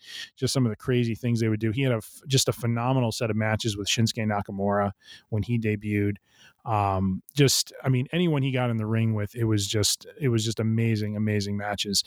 And then uh, he moves on to the main roster um you know where uh sadly he goes to debut and ends up blowing his shoulder out in the process um just just kind of doing his his like you know as he walked to the aisle and and was you know really kind of hyped up he apparently did something to his shoulder. And uh and he still wrestled the match with Cena but wrestled it in in an injured state. Um but uh yeah but went on to um you know just uh I, I think he was involved in some you know intercontinental and world title you know shots. I, I don't know that he won uh any championships during this time. I'm just kind of like oh i, I guess he won the intercontinental championship in 2019 Mm. um oh was that when he was playing like hype man for uh shinsuke i wonder? Like like remember he he would be like Shinsuke's mouthpiece and you know he'd come out to the music and he was like you know doing that dance where he was like almost convulsing you know as he was like Oh yeah, yeah, yeah. I, Zayn was I of remember that. Yeah. so uh so anyway so so Sami you know having a pretty uh you know pretty i, I call it strong um you know strong outing you know since his start in 2013 but not really kind of reaching the levels that that he's reached you know in kind of the early 2020s here so uh but nonetheless you know good good run for him during this decade so um anything sir on on these two or are you ready to uh, make an adjudication on them I'm ready. I'm I'm quite set. Uh, Kofi Kingston, sir. All right, I I agree. I'm going with Kofi as well. I feel he had uh, a little bit heftier and more relevant of, of a run. A little bit uh, during this time. I don't know how you can say a little bit. It's a lot bit. I mean, Mm-hmm. Sami, nice and solid, you know, there and you know all of those things, but. uh, The man Kofi was at the top of the mountain, uh, both as in tag terms and in singles. Yep. I I don't know uh, an IC belt just don't quite compare unless you hang on to it for about six years. Mhm. Yep. So yeah, Kofi. Well, and being part of a groundbreaking faction as well. So, all right, Mhm. our next. Who do you got? oh, I, I I agree. Kofi as well. All right. Kofi as well. So, uh, in our next play-in bracket, uh, we oh have jeez. Brock Lesnar. Oh, this is actually a match I would have liked to have seen. I don't Um, even need to. I don't even need you to really go into this one. I could pick this one now if you just want to shortcut this. I want to talk a little bit about Cesaro. So, I know you do, and that's why I just don't want to. But anyway, Claudio Castagnoli. Um, the man is about as just interesting as reading the side of a cereal box to me. he I, is an amazing technical wrestler who is very underappreciated. Very underappreciated. okay. Uh, he is uh, right. Uh, United States his- champion. His spinny Uh, thing there. I mean, that's Yeah, that- scintillating television. It is. It's amazing that he doesn't like fall over after that. That Um, so that's the level we're at right now. Okay. Somewhere right now, Jim Cornette weeps. I mean, granted, it's because DQ is closed, but he Oh. weeps nonetheless. Yeah, I was gonna say, sure it isn't the Domino's isn't. The Domino's is out of Sprite. No, why, God, why? oh my gosh! But uh, U.S. champion, uh, winner of the Andre the Giant Memorial Battle Royal at WrestleMania 30. Uh, he is uh, tag champion. Uh, had, a great run with Tyson Kidd before he suffered an injury. Um, formed the bar with uh, Sheamus. Uh, so very much around the tag title scene quite a bit, um, but but very entertaining and and and a consistent consistent performer. And then we have Brock Lesnar.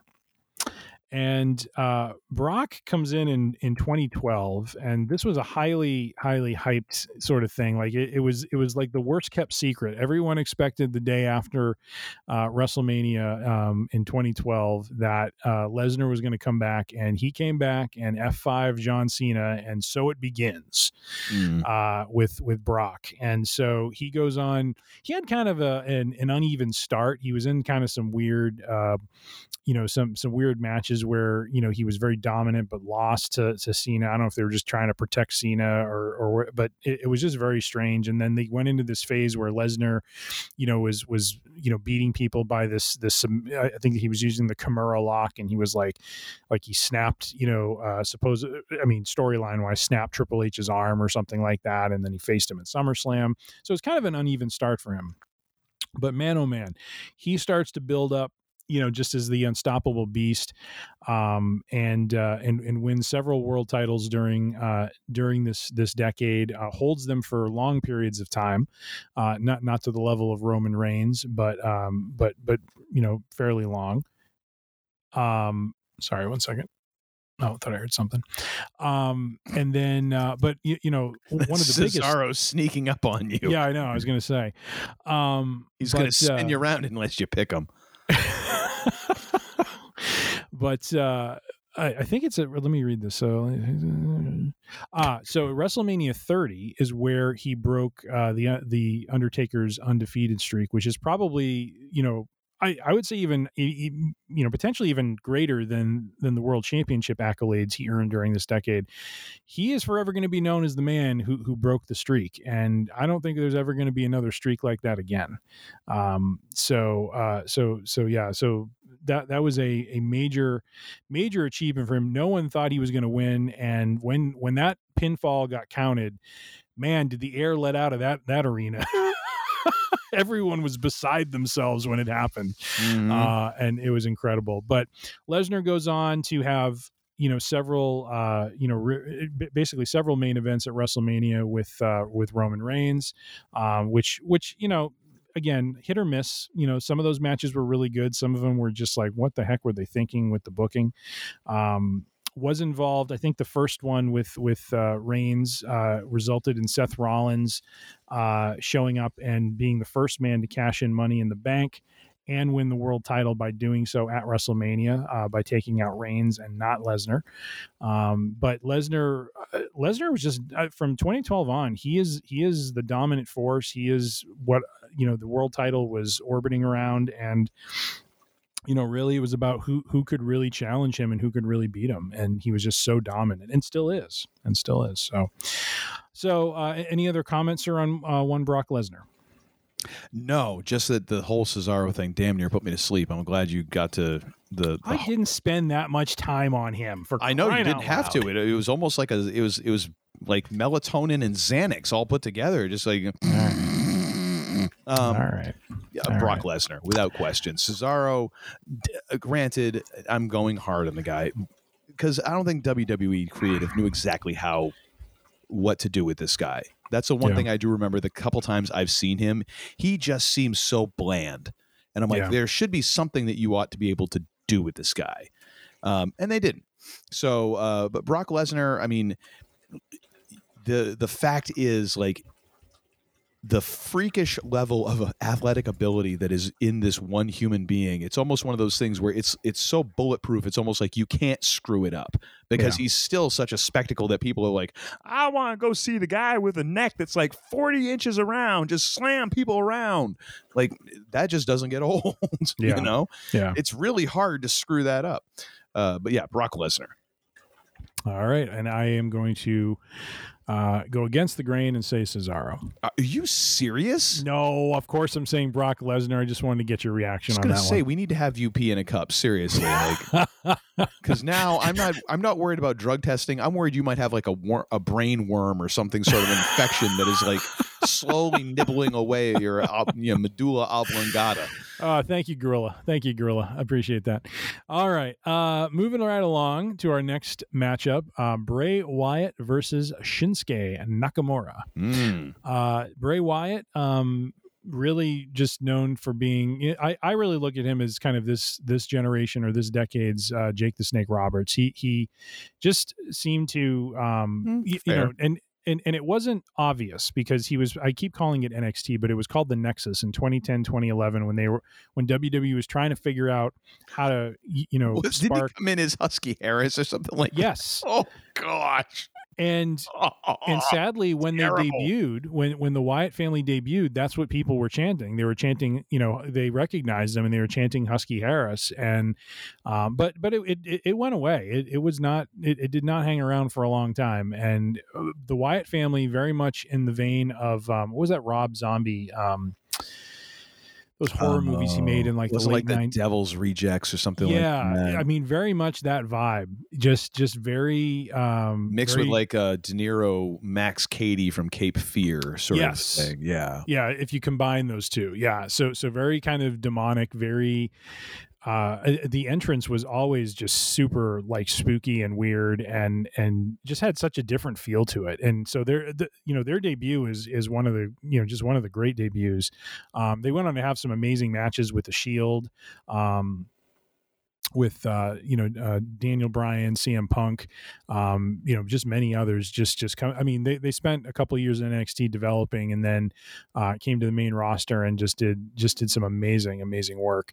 Um, where uh, you know they they they won some championship you know belts, um, mostly I think Intercontinental and Tag. I think was really what they kind of orbited around, and then they kind of broke off. And uh, Wyatt did some stuff with uh, with Matt Hardy when he came back as Broken Matt Matt Hardy, um, and uh, and you know I think they formed the tag team, the Deleters of Worlds, which was kind of this like dream pairing between you know these two kind of crazy personas, Mm. um, you, you know, and, and and so that that that was kind of fun to see them, uh, you know, together and and doing that, and then you know Wyatt known uh, you know for coming back after and reinventing himself into the Fiend, um, you know, sadly, you know the Wyatt family while it started hot, you know, just wasn't dealt with the right way. I think by creative. I think Bray Wyatt as a singles wrestler wasn't dealt with the right way by creative, and then he comes back as the fiend, you know, wearing this mask and and just just having this persona and this aura about him that was just so different from before, and uh, and and just so unique and so creepy, and and doing it really well. And then he goes on to win,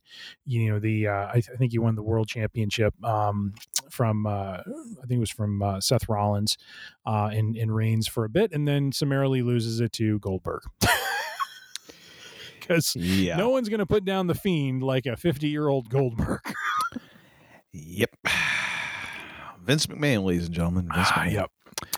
Uh, so on the other side of the bracket, we have uh, Shinsuke Nakamura, who came into NXT.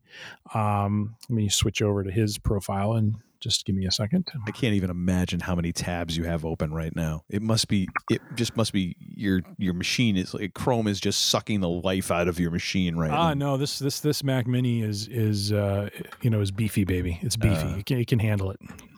It's got like eight cores in there. It's all good. All right. Uh, Shinsuke starts off in, uh, I believe, New Japan Pro Wrestling. Um, you know, kind of. Uh, I mean, he he started way way before, uh, you know, the 2010s, but uh, develops into the King of Strong style. You know, this very stiff style that he likes to work, where he becomes uh, IWGP Intercontinental Champion, um, and uh, and I believe heavyweight champion as well. Um, comes to NXT in uh, 2016. Um, like I mentioned, had amazing matches with Sami Zayn um, and and many others. Um, just just having great great matches. When he came into the main roster, um, he and AJ Styles did have a match at WrestleMania 34. Um, kind of, I, I hate to use the word disappointing. But a lot of people were expecting a lot more from the match than than what we got. It, but I also think it may be because folks were remembering a younger Styles and a younger Nakamura Mm-hmm. working a very different, you know, kind of style in, in New Japan, and it just doesn't translate in, into WWE. And so, um, so as much as they were trying to have, you know, a great, you know, great match together, it just didn't quite, you know, co- come together the way they hoped. Um, Well, like United. Oh, sorry. And like we've talked about with fans, I mean, fans are are tough to please, and fans can be their own worst enemy. Like yeah, famously, Mick Foley talking about when he finally was able to wrestle. You know, uh, uh, I'm completely forgetting uh, the sorry, I don't know who you're talking about. in uh, in ECW, uh, the Sheik's grandson or whatever. Um, The Sheiks. Oh, uh, Sabu. Sabu, yes, and that was like the dream match, and then everyone oh, right, right. and it, and it had gone on for so long. And when they finally had the match, people were disappointed. He says people were disappointed because they legit thought they were going to see someone die in the ring. And it's Mm, you have that sort of thing where it can, if it simmers for too long, fans are are going to build it up so high. There's no way you can meet those expectations. And that that can be Exactly. case, of course, and then age and everything else, and then the stylistic difference. I mean, yeah, the- WWE is its own animal. Like you, when you wrestle in WWE, you wrestle their way. Yep. Period. Yep. Even if it's kind of your style, it's going to be adjusted for what they want you to do because they're cutting the checks. Yep. Yeah.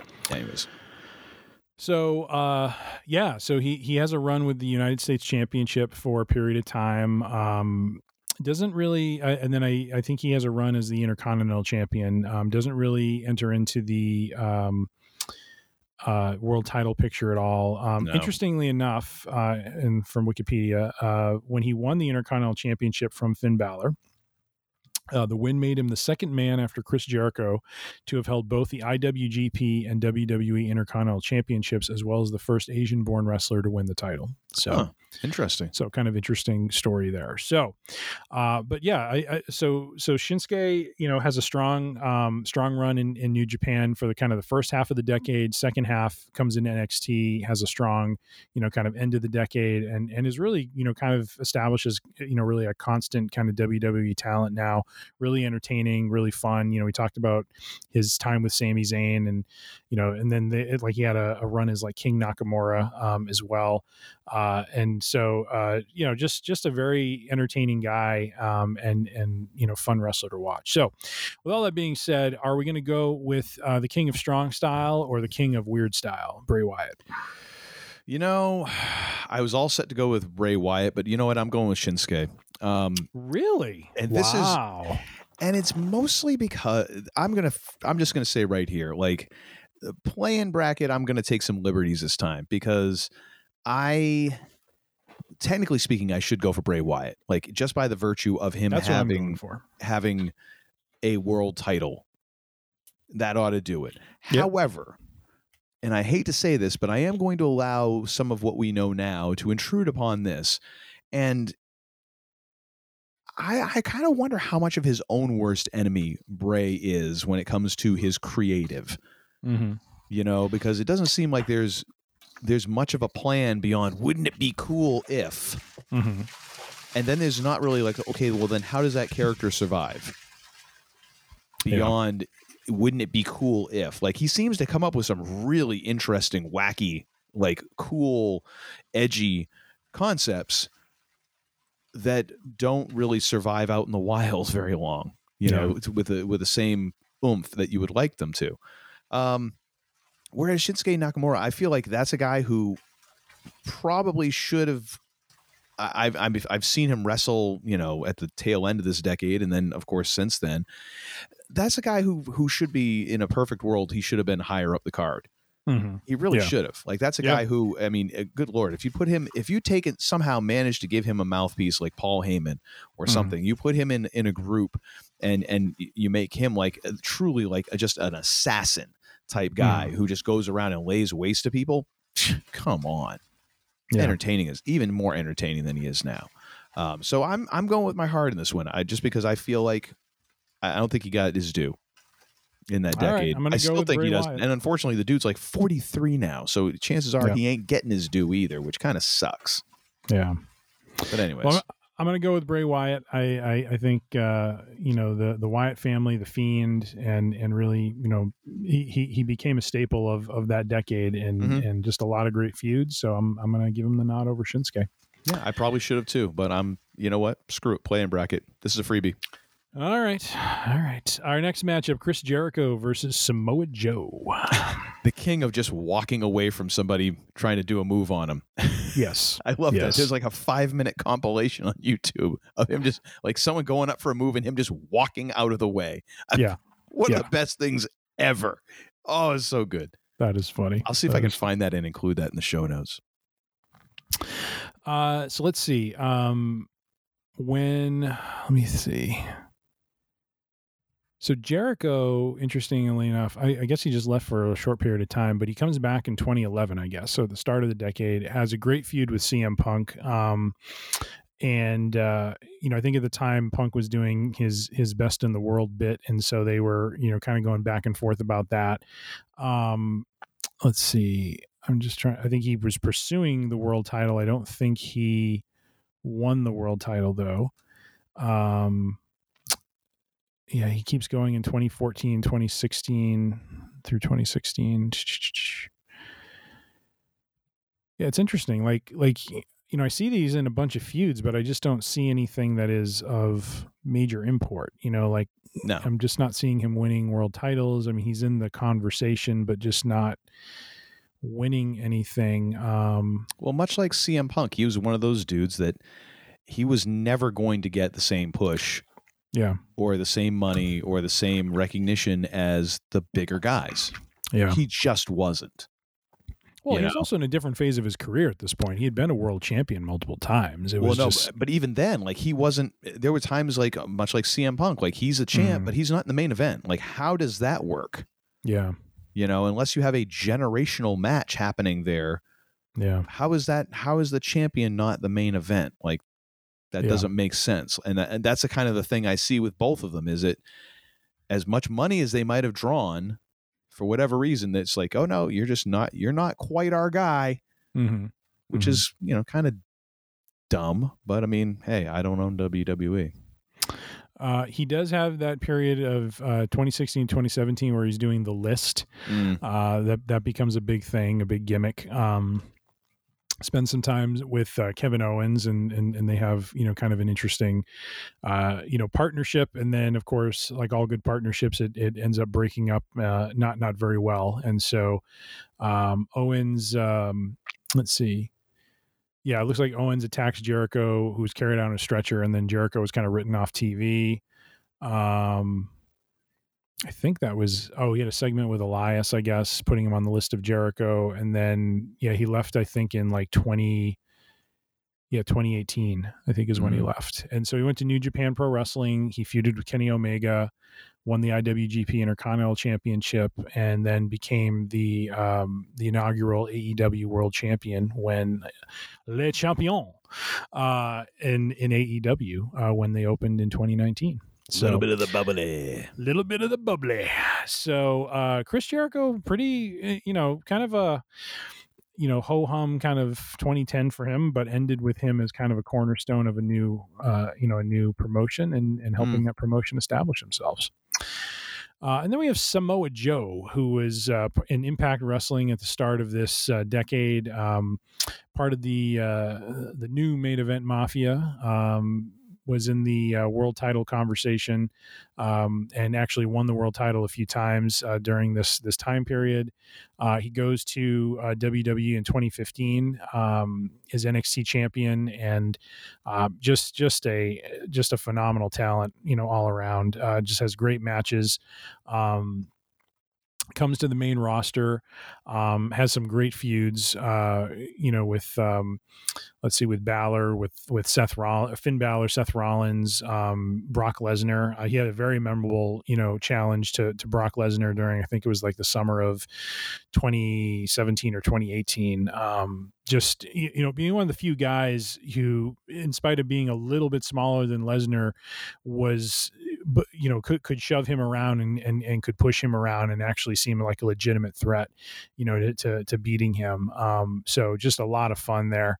Um and and just a great great entrance for this guy. I mean his his music starts and the crowd goes nuts and everyone's like you know joe's gonna kill you.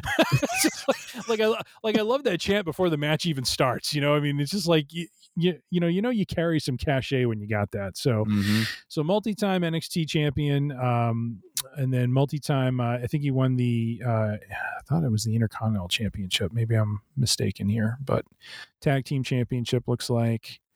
Uh, yeah, Intercontinental Championship, I believe. So yeah, he he had he had a pretty good run um, throughout the throughout the decade as a Impact and WWE wrestler. So, who, sir, are you going to select? Uh, Chris Jericho or Samoa Joe? Uh, as much as I like Le Champion, I'm going with Samoa Joe. Um, nice. You know, Jericho, yeah, he, he he had his moments. Of course, you have the championships in Japan, and then of course AEW champion. But I, you know, it was he's. I, I say he was definitely he's on the back nine of his career, but of course he's Yeah. still out there right now. Um, so who the hell knows when he'll actually ever call it quits? Um, but I just I, I like the idea. You know, I just I've always liked Samoa Joe. The limited times I've seen him, because again, I wasn't watching a ton during this time, but I just Mhm. I just like the dude, and and he had such a unique kind of persona that I just Yeah. I really enjoyed him. Nice, nice. I, I'm going to take Samoa Joe as well in this in this round. So, uh, respect to Le Champion, but uh, I'm I'm I'm in the bag for Samoa Joe. I, I absolutely love his matches, and and this was this was a great decade for him. Really, really was excited to see him in WWE and get get some you know real real exposure and and be able to be on that stage. So. All right. Uh, second to last of the play in AJ Styles versus Dean Ambrose.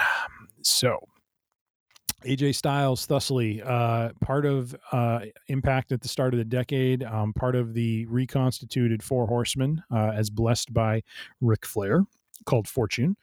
Um, he was a Because world champion. everybody has been a horseman at some point or another. Yep. AJ as well.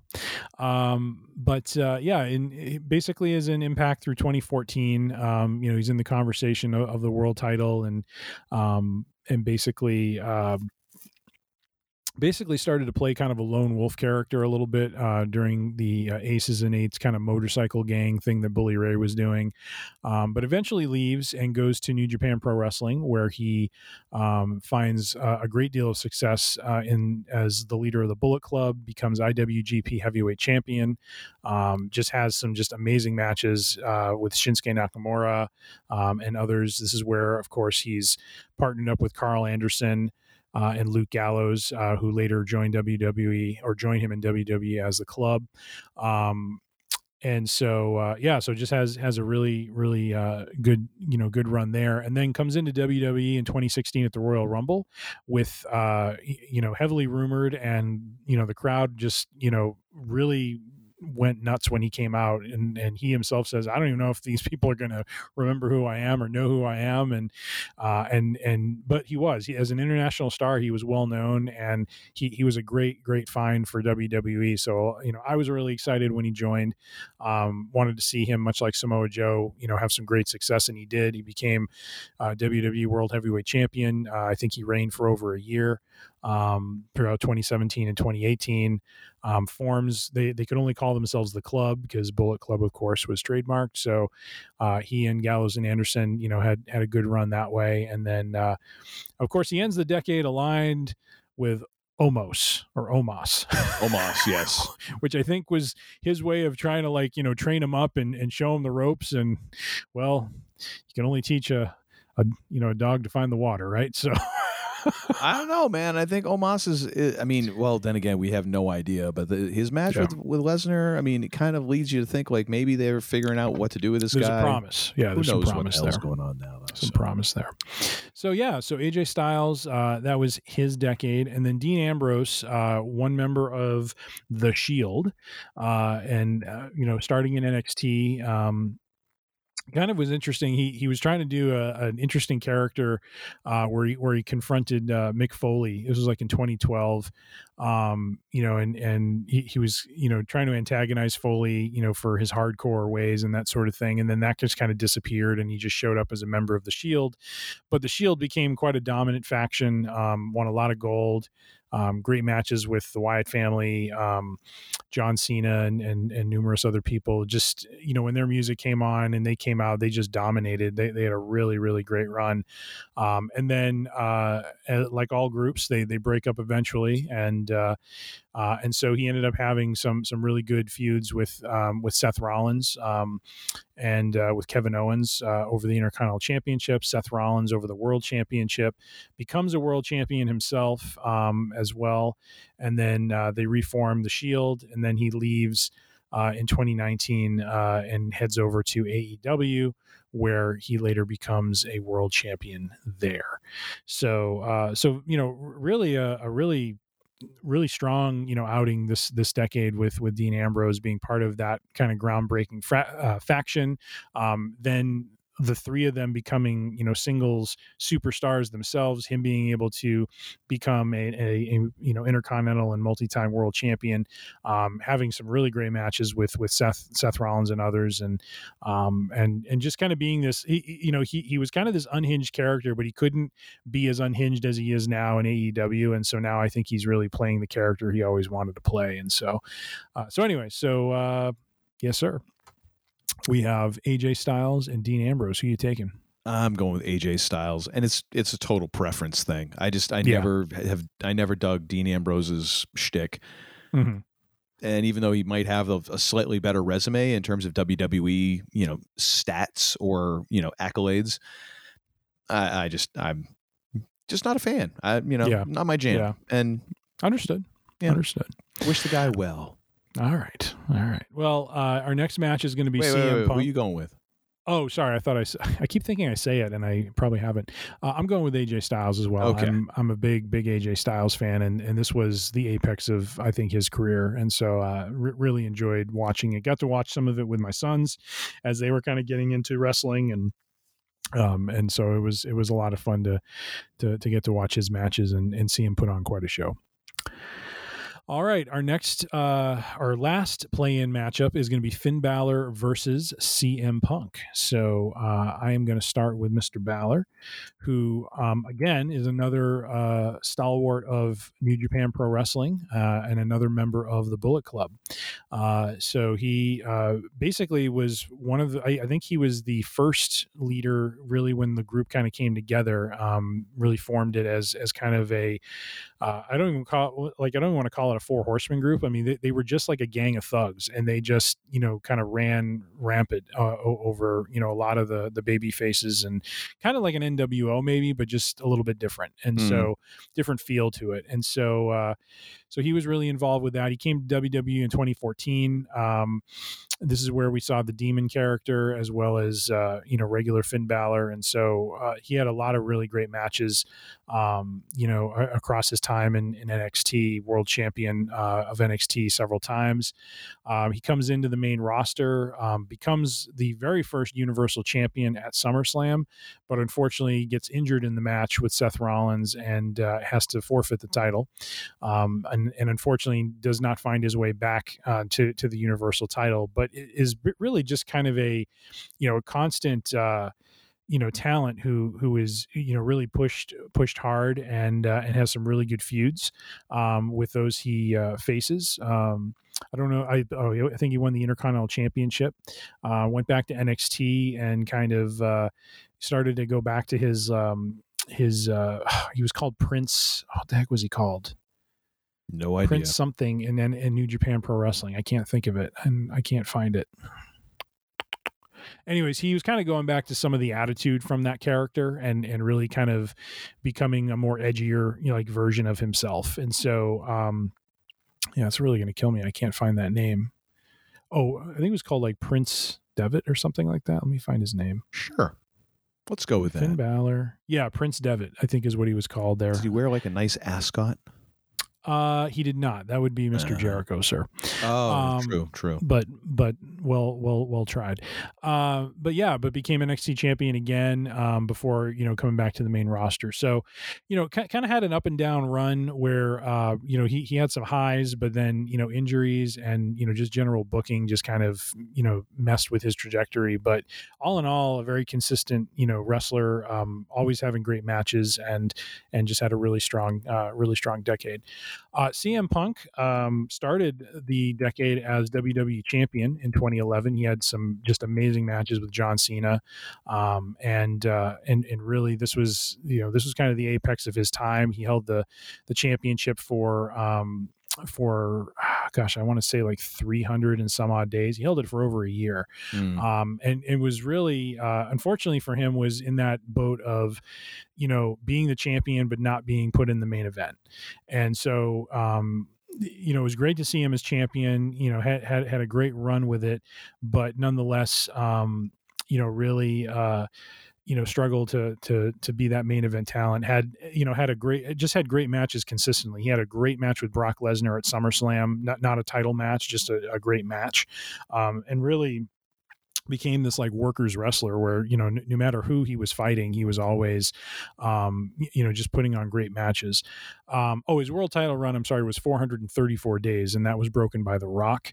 hmm. who uh, beat of him course. for the title of course because uh, uh, unfortunately like i said in the beginning this is the, this is the pattern the the part-time you know past superstar wrestlers were were given preference over you know the the ones who who worked hard and so um, and so you know punk uh, ended up you know, I think his last WrestleMania was when he faced the Undertaker to try to defeat him uh, and break his streak, and that did not happen. Uh, but they had a phenomenal match, um, and then he went on to uh, feud with the Wyatt family, um, but eventually leaves in 2014 after the Royal Rumble, um, where he he he had kind of just had enough, and um, and there were a lot of other things going on, which could be an entire episode unto itself. We won't go into that, um, but really at that point he he's gone for for the rest of of the decade. So he has a really strong 2011 to 2014 as world champion, um, and and just you know really I think was firing on all cylinders during that time, kind of like a Bret Hart sort of feel to to his to his matches and just the excellence that was in them.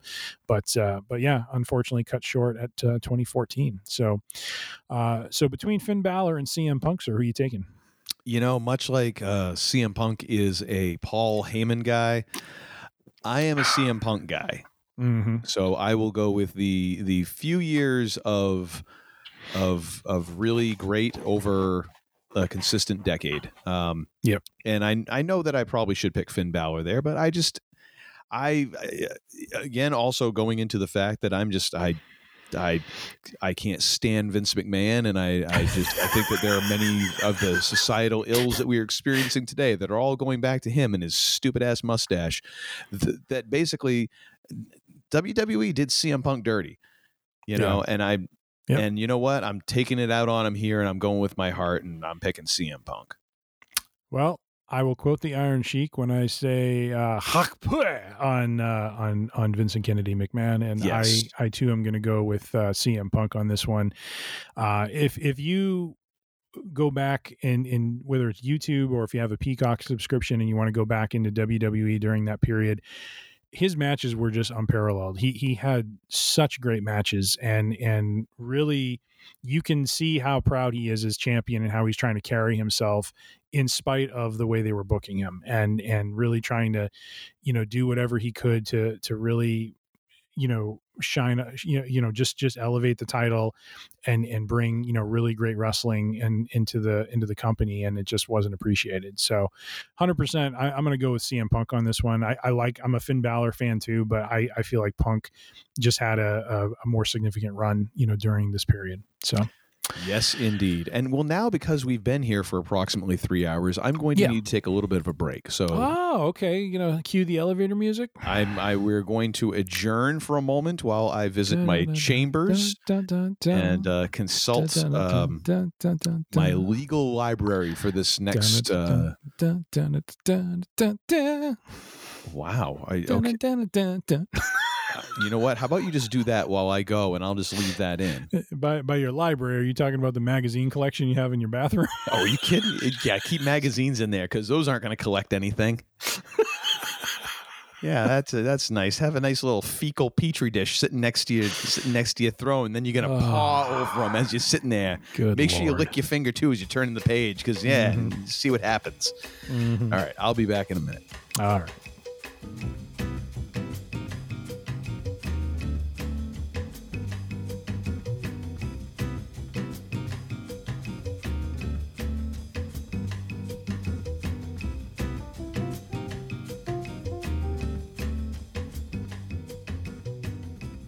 All right, so now we move on to the actual bracket, and and here we're going to do our little dance. Where here I I ask and implore actually, Tim, that we we speed things up a little bit so that this can be done before dawn breaks, uh, and I can get some sleep. And and he'll he'll assure me that he is going to to proceed in a timely fashion. And then read a, the Wikipedia article for each wrestler. So now that we've done that little dance, If if you turn to hymn 472, proceed, sir. Baba, proceed. Jeez. All right. And there will be Uh, a spelling contest at the end of this where he's going to make me spell Shinsuke Nakamura. There we go. There we go. All right. Well, in our uh, first round uh, matchup here, we have Kofi. Uh, so for me, I have Kofi Kingston versus Brock Lesnar, and uh, I will have to say, unfortunately for Mr. Kingston, Lesnar is going to once again go over in a squash because the achievements of this man uh, far, far outweighs, uh, you know, the the wonderful run that Kingston had and the wonderful faction he created with his two compatriots that stands the test of time. But uh, Brock Lesnar is going to advance in my first round uh, matchup. How about you, sir? Yeah, unfortunately, not in a walk, but about as close as you can get to a respectful walk, you know? Right. And that has a lot to do with just the fact of how they're booked. It's Mhm. not a reflection on Kofi's abilities or lack thereof, because, I mean, he's an incredibly talented performer. Charismatic as all get out. You just see that dude and you're just kind of like, you know what? I like that Yeah. dude. Yeah. But the way they book Brock, I mean, it's again like that that talent. You just can't mess it up. And putting Paul Heyman with him as his advocate, I mean, it's a one-two punch. I mean, come on. Yep. Yep. All right. So Lesnar advances into the semifinals. We have in our next round, uh, next first round matchup, Bray Wyatt versus Samoa Joe. Who are you going with? Uh, I've got Shinsuke versus Samoa Joe. Oh, I'm sorry. You had Shinsuke. You're right. You're right. Shinsuke versus Samoa Joe for you. Bray versus Samoa Joe for me. Who are you picking? You know what? I I did not plan on this going this way, but Cinderella's staying at the ball. Shinsuke. Very nice. Very nice. All right. Uh, well, this is where, uh, as much as I uh, enjoy Samoa Joe, uh, I, I just feel like Bray Wyatt broke a little bit more ground than him and uh, and had a, a much uh, much more impactful run this this time around. So I'm going to advance Bray Wyatt into the uh, quarterfinal round. He is the eater of worlds. I mean, he is the eater of worlds. You know. All right. Uh, now, my next uh, or my third match of the first round is AJ Styles versus CM Punk. Do you have the same? Correct, sir. All right. Uh, I will go first this time, and uh, you know, I as I said, I am in the bag for Punk as much as anyone, but uh, I think AJ Styles had a much more significant run this decade and and really um, you know became kind of a stalwart for WWE toward you know the middle to the end of the decade, uh, really becoming kind of like the Shawn Michaels you know for for the roster, just just having phenomenal matches with whoever he went in the ring with, and so I'm gonna uh, go with AJ Styles here. I'm going to agree. This is the the pick of of CM Punk was a little bit of an honorary sort of thing Keep him in the conversation, right? Yeah. I mean, and the thing is, I feel bad because he does deserve some sort of place in these brackets because he definitely is influential mm-hmm. to professional mm-hmm. wrestling. Mm-hmm. It just so happened that that that period of influence really straddled two decades in a way that it didn't lend it to one of the other really getting too far into the bracket of either one. Yeah. Yeah. Agreed. Agreed. All right, sir. Uh, we now move on to our next first round matchup uh, with two people we have not talked about. So I will go into my next sermon. A guy, a guy who's who's who made made his gimmick because he was white and he could rap, and another guy who got there just because he's whiter than every other human being on the planet. a hitherto unknown shade of white that is damn near glow in the dark. But yes. God love him. He is a he again a quality follow on on Instagram. I will say it again. Absolutely. Absolutely. Uh, Cena um, just continues the role he was on from the 2000s here. Um, has two phenomenal main events at WrestleMania with The Rock. Um, has great matches with Brock Lesnar. Holds both the WWE Championship and the World Heavyweight Championship. Um, holds the United States Championship and begins, uh, you know, this this great um, gimmick that he started, uh, holding an open challenge every week. So, um, you know, really welcoming wh- whoever wanted to, uh, you know, come and challenge him for the belt. You know, this is when the, you know, you want some, come get some uh, started, and uh, and that led to a very um, you know, r- really something that helped elevate Kevin Owens uh, when he was NXT champion. He came out to answer the call and uh, and and really, uh, you know, put put Cena down, you know, not not in a match, but just you know from a promo and from a you know uh, assaulting him standpoint to really just show how how um, you know vicious he was. So, um, but uh, let's see. Um, what happened here? Oh, and then I, I wanted to mention this. Um, yeah, Cena faced Rollins in a winner take all match in SummerSlam for both the World WWE World Heavyweight Championship and US Championship, which Cena lost after guest host Jon Stewart Yes, that Jon Stewart appeared uh, at the side of Cena and, and instead attacked him with a steel chair, ending Cena's reign at 147 days uh, for the United States Championship. So WWE is a kind of weird place, folks. It is weird place. It is. Um, had a great feud with AJ Styles. Um, really, uh, you know, just from that point on, just you know, kind of had some great you know feuds where he was kind of uh, helping establish you know other talent um, and then you know started to go more part-time in 2019 so um, so yeah so john cena you know really really strong run um, and then we have Sheamus, who i talked about uh, with uh, cesaro who formed uh, you know the bar tag team from i think 2015 2016 on uh, through through much of that time period. Um, he was world heavyweight champion. He was king King of the Ring and Royal Rumble, Royal Rumble winner in the early part of the decade. Won the World Heavyweight Championship in 2012, 2013. Was United States champion. Then formed this really bad faction called the League of Nations with uh, Rusev, Wade Barrett, and Alberto Del Rio, which went nowhere. uh, and then formed the tag team The Bar with Cesaro, which uh, saw a little bit more. Uh, action and that sort of thing. So, uh, with all that background, sir, uh, John God. Cena or Sheamus, who you taking? You know that that the the the League of Nations must have been a horrific faction for you know the his partnership with the human yawn to to be considered an upgrade. Yes, sir. Yes, sir. And now coming down the aisle, Cell. Oh, come on now. I know you, uh, John Cena. I mean, come All on. right. All right. I mean, they, they, the guy book, got booked so strong. I don't know how you could how you could pick anyone else. Yep. Yep. All right. Moving it right along as I'm Uncle guessing Todd you also asked. went with uh, Big Match John. Uh oh, I, I didn't know I was allowed to give my answer. I was move things along here. Um, Wow. Okay. We're getting into the catty portion of the evening.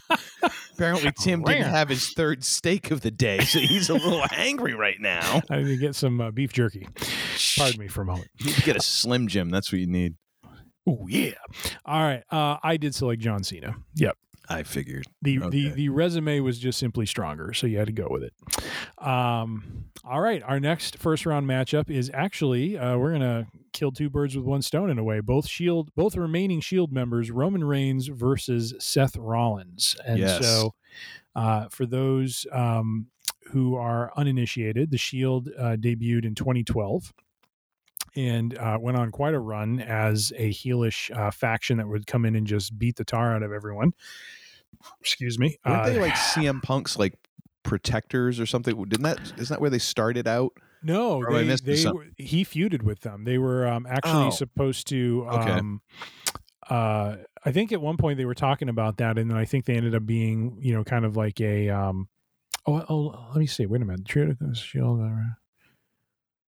Oh, I think they did help initially. Yeah, they came down and helped him win. I'm sorry, but th- they weren't like known as his enforcers. It was just like they interfered in like one match, and then Oh. they totally were disassociated from him after that. It was weird. Hmm, So, okay.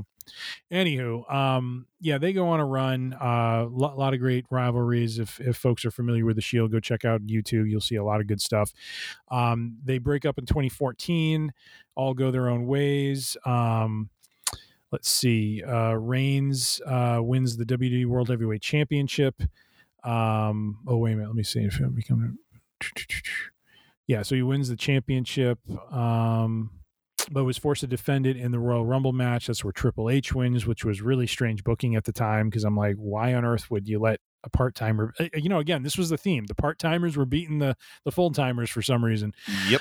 Um, Which still to- continues now when you think about it, and Roman Reigns is on the right side of it now. Yeah, that's fair. That is fair. Uh, goes on to have some great matches with Brock Lesnar at WrestleMania. Um, a set of matches where he's on the losing end of it, but then finally wins the Universal Championship and defeats him. And uh, um, let me see, and then has to summarily forfeit the title uh, when a very real life. Uh, you know, challenge of leukemia kind of crops back up in his life, but remarkably, uh, he puts it in remission in four months and comes back and uh, and continues to um, you know just continues to roll. So um, so yeah, so you know Reigns really kind of rising up through the decade as as the main event you know talent that uh, I think uh, you know they, they saw in him as as an NXT uh, you know uh, starter and and really um, you know really what gets forgotten is just how many WrestleMania main events he's been in. I mean, he he is he really from I think you know 2016 on. I mean, he was in at least three or four matches with Lesnar in the main event, um, and and really uh, really has dominated that. So so Reigns Reigns strong. Um, Seth Rollins not too shabby either, and this is what makes it hard because both of these guys, um, and this was the thing with the Shield, all these guys had had really really good um, runs uh, individually once they broke up. Um, and so, you know, he becomes the uh, WD World Heavyweight Champion in uh, 2014. He's part of the Authority storyline as the, you know, kind of chosen champion. Um, Shield reunites uh, for a period. He becomes Intercontinental Champion, um, becomes Universal Champion.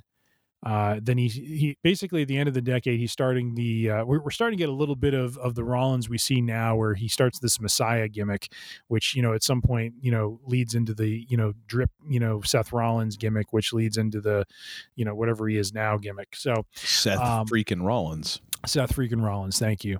So uh, with like yeah, so ridiculous outfits imaginable. And I thought there was there was actually a clip on Instagram where uh, he was showing off his his ring attire for WrestleMania to Mhm. to Becky Lynch, his wife, uh, who he credits for kind of getting him pushing him to to to dress Yeah. in this crazier and crazier way because I I think his if I remember right, it was on like Broken Skull sessions. And he talked about he's like yeah because she dresses like a psycho anyways and I'm just like that's so he's just like, yeah, I know. I'm married to her, and my God, I can't believe that she gets away with it. Yep. But she was so jealous. Like you could see it in her eyes. Like, oh my gosh, that's awesome. I'm so mad at you for getting that, not me. Yep. Like, oh my gosh. Yeah, he's Yep. ridiculous now, though. But yeah, that that is sort of that's the beginning point, the launching off point, if you will. Yep. Um. He, oh, uh, Seth also feuded with Sting. Um. And and unfortunately, it was during that during one of their Damn matches. Killed him, I think. Yeah. Yeah, where he he did the uh, he he did this buckle bomb where he would you know power bomb him into the turnbuckle and and Sting just yeah his, his back did not like or his neck did not like that so Well, I think Sting was like what in his Sting was in his fifties then, wasn't he? I think yeah I think so Because he's got to Yeah. be almost he's got to be in his sixties now, isn't he? God, Yes. he's still out Yeah. there. yep The hell? he's gonna be retiring soon but who knows But still, dude, it's like uh, unless you are like Hogan dumb with your money, Yeah. what in the hell are you doing? I don't know I don't know Anyways, But Rollins, uh, and as I mentioned earlier, uh, was the first person to cash in Money in the Bank at WrestleMania uh, when Reigns was fighting Lesnar, and he snuck in there and won the title. It was one of the, uh, I mean, just very memorable. I, I remember that being on ESPN. I think that might have been when ESPN and WD started to, you know, have like a partnership, and they were promoting, you know, some of the events and some of the things happening in the events. But Rollins was on the front page of ESPN.com the next morning because it, it was a shocker. People Hmm. did, you know, were, they were looking to see who would be Lesnar or Reigns, and Rollins runs in out of nowhere, and uh, um, and I think it was after he had lost to Randy Orton too. Um, that, I think that was the event where um, Randy Orton basically like goes to backdrop him, and Rollins goes sky high, and he catches him in the RKO as he comes down. It was just an incredible, incredible visual, Hmm. and uh, and and Rollins is a solid worker, solid worker all around. So highly decorated. Um, you know, just just won all sorts of championships during this decade, uh, and is you know really you know one, one of the foundational members of WWE. So uh, this is a tough one. This is a tough one. So, what are you going to go with, sir? Roman Reigns or Seth Rollins? this is not a tough one, Seth Rollins, because this was a period of time when when WWE Mhm. and let's just face it, Vince was bound and determined to push Roman Reigns down the throat of the masses. And they weren't having it. And Vince was either not listening or just didn't care. Mhm. And he kept on pushing, kept on pushing, and kept on pushing. And it's a far cry. I mean, if, if you go back and listen to our episodes from several years ago when I used to talk about Roman Reigns matches, I was grading his matches in the negative thousand star range because he was just there was something about him, uh, his character at that point, and the way he was being pushed by the WWE. that- was I, I that was offended me on a genetic level. To now, where dude's the franchise, like he is the guy, and and deservedly so. Like he's managed to, they've they've creatively they've managed to figure it out, and he has figured it out. In the 2010s, from what I've remembered and from what I've what I've read of him, he they, people weren't having that.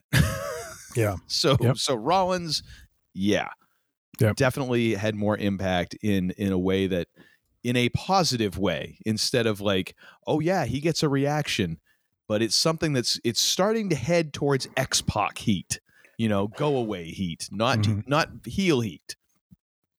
So Gotcha. yeah, I'll go with Gotcha. uh, I'll go with uh, Mr. Rollins. Thank you. And I am going to go with Mr. Rollins as well. Wow, I kind of expected you to go Roman Reigns, like just totally heel it up on me. Nope. Nope. Going with Rollins. I, I think he had the, the more solid decade and, and was really, uh, you know, r- r- you know, r- really the ball was given to him and he ran with it and, and he had a really strong run, um, you know, with, with, uh, you know, with those opportunities. So, um, Reigns was, uh, you know, I feel like he was in kind of that building mode. You know, he he was he was slowly growing into what he needed to be, but he just wasn't there. And to your point, you know, Vince was shoving him down our throat and you know doing it almost to, to spite us all. So, um, so yeah, I'm going to go with Rollins on this one. All right. All right, our next matchup. Uh, they some call him Bryan Danielson, other, others call him Daniel Bryan. Uh, And some people call him Maurice. And some people call him Maurice. Wow, wow. Uh, eh, versus Randy. Everybody, all, Orton. anyone under like 30 listen is like, they're so freaking old. We are. Yeah, We true. are. Uh, all right. So it starts. Uh, so he had been in WWE uh, after a run uh, as part of the Nexus. Um, he becomes United States champion. This is Daniel Bryan. I'm talking about. Um, g- becomes world heavyweight champion during this time. Um, has the run with Kane uh, as Team Hell No. Um, and then slowly morphs into the Yes movement, which becomes this like just you know, for as we just talked about with Reigns, if the fans were were upset with Vince over pushing Reigns down our throat, it all the more fueled them to cheer uh, Daniel Bryan um, and and the Yes movement uh, to the tune of him. Um, you know, really rising up against the odds and closing WrestleMania 30 as the uh, WWE World Heavyweight Champion. Um, he unfortunately has to forfeit the belts, uh, I believe, uh, due to injury, uh, and so um, so he gets stripped of the belts, but then continues to have you know the babyface run of the Yes Movement and goes and, and earns the Intercontinental Championship. Um, he then has to retire for a period of time. Um, and let me see. Yeah, it was concussion based. Um, then he so then he goes into this period of of not being able to really perform um, because of of you know just the the trauma he had endured, and so he's uh, basically the SmackDown general manager for two years, but then um, he gets cleared and comes back. Um, and uh, comes back as the new Daniel Bryan, um, who basically is a heel and uh, despises, you know, the non-environmental, uh, non-environmentalist uh, fans, um, to to the tune of of having a, a basically hemp-based uh, world he- WWE Championship belt fashioned for himself when he wins it. Um, so because you know he's all about uh, you know the, the environmental uh, the environment and environmental causes. Oh my gosh, who came up with this? Oh, it it was good when he was doing it. I mean, it, it was like it, it was just you know like nuclear heel heat. Uh, it just just the way he did it, it, it was fantastic. Um, All right. and then Because uh, it sounds lame, but I guess it, maybe in execution it was great. I, I kind of had to be there. Kind of had to be there. all right, so. fair enough. Uh, but uh, but yeah, Daniel Bryan, very very strong decade for him uh, in WWE, and then we have Randy Orton, who has been around, uh, you know, at this point for you know almost ten years, going into this decade. Uh, young, you know, youngest heavyweight champion, um, multi-time champion, uh, holds the world heavyweight title for several occasions across the early part of the decade. Um, part of the authority uh, wins the WWE championship again, so he's he's in the world title picture quite a bit. Shockingly, becomes part of the Wyatt family in 2016 and 2017. I don't know if you remember this, but he, well, he what didn't he like? He lost a match, so he had to become part of the family or I something think like that. so. Yeah, it was but, but, but an unwilling became, member. Yeah, yeah. Well, I, he was willing for a while, and then it then it devolved into a, you know, then then uh, you thought he was part of it, and then yeah, to your point, he kind of turned out of it, and then that led to their match at WrestleMania. So, um, U.S. champion, uh, returned to the Legend Killer gimmick for a period of time. So, so you know, Randy strong, strong decade for him too. So to me, this is another toughie of uh, you know two two greats. But who you going with? Uh, on one hand, I like the the underdog story of Daniel Bryan achieving against the his own booking. Like one of those things where it's like the crowd reaction was so strong, almost in a way like I feel like CM Punk was probably along those same lines. Like, like well, we kind of got to elevate him because people aren't going to stop cheering him. And then they kind of were like, yeah, but then we it doesn't mean we have to like it, pal. You know. Um, and unfortunately, in his case, like the the injuries kind of took care of whatever you know Vince had in store to hose him over in the meantime. Um, but man, Randy Orton is just one of those dudes who you look at him and he can kind of work it all. Mm-hmm. You know, like he he just he can he can he has that a little bit of that Shawn Michaels vibe. Like he can work really well as a heel. He can work really well as a fa- like he can kind of play whatever role you need. Yeah. Um, And I, I guess I'm gonna go let that win out. I'm gonna pick Randy on this one. Oh, interesting, interesting.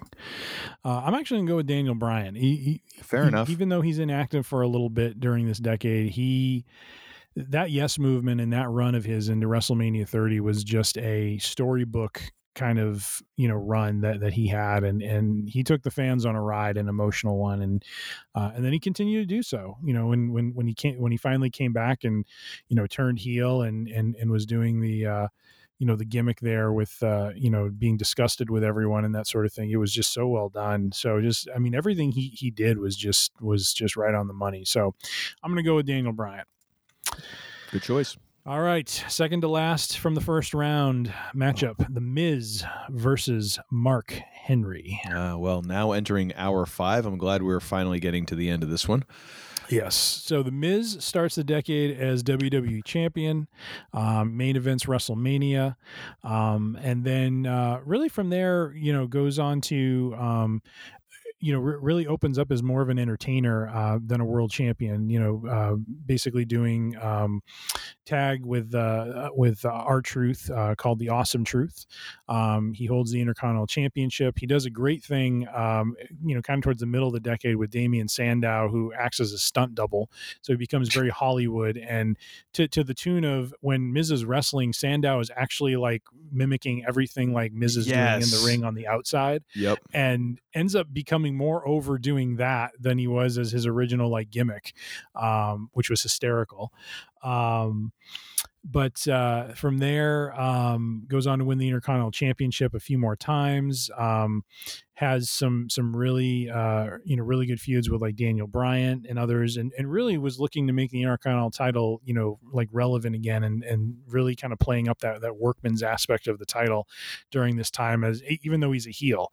Um, so he he just made the most of it, um, you know, with his run there.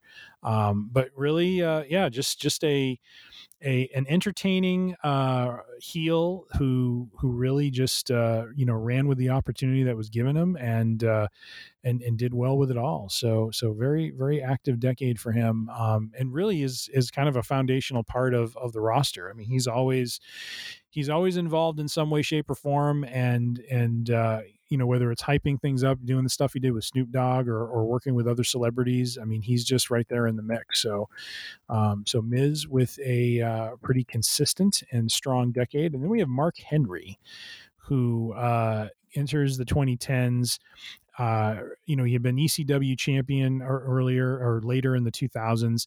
Now he's getting into the Hall of Pain character, and and he he turns heel and becomes world heavyweight champion, and just goes on a on a run. And he is uh, vicious and brutal, and and you know really you know in, inducting people into the Hall of Pain, and it was it was such a great gimmick, and he did so well with it. Um, and then continues from 2013 on to be just kind of a, a you know a presence a, a superstar there you know really kind of a main event superstar but not really ever you know capturing the title again. Um, dealing with some injuries along the way and then ultimately retiring in in 2017 so uh so yeah so uh, you know mark henry just kind of you know 2000s grew um, really had that building time period and then you know the really from 2010 to 2015 was his most successful time and then he retired in 2017 so uh, between mark henry and the miz sir uh, who you taking I hate doing this because I just. I'm gonna go with a Miz. I I, I want to root for I want to root for Mark Henry because I remember just how badly he was booked through the Attitude Era and all of the you know just all of that and and to finally get you know see like a like find a legit badass character and hit his stride. That's that's cool. Man, I just uh, the Miz though. I mean, the, the freaking I remember when he was on Road Rules. You know, like Mhm. come on. But yeah, you can't argue. Like he had the better decade, which Yeah. says a lot about you know WWE and and Vince, I guess. all right i'm actually going to go with mark henry on this one Wow, I'm kind of shocked on that.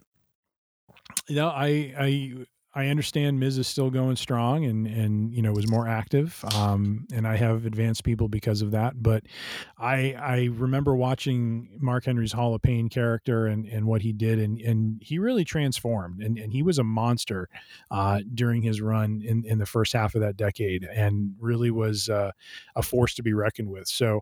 Uh, I, I just appreciated that from him and and and felt you know he he just made a, a great impact that way. So I'm going to go with Mark Henry on this one. Right on. All right, last matchup Kane.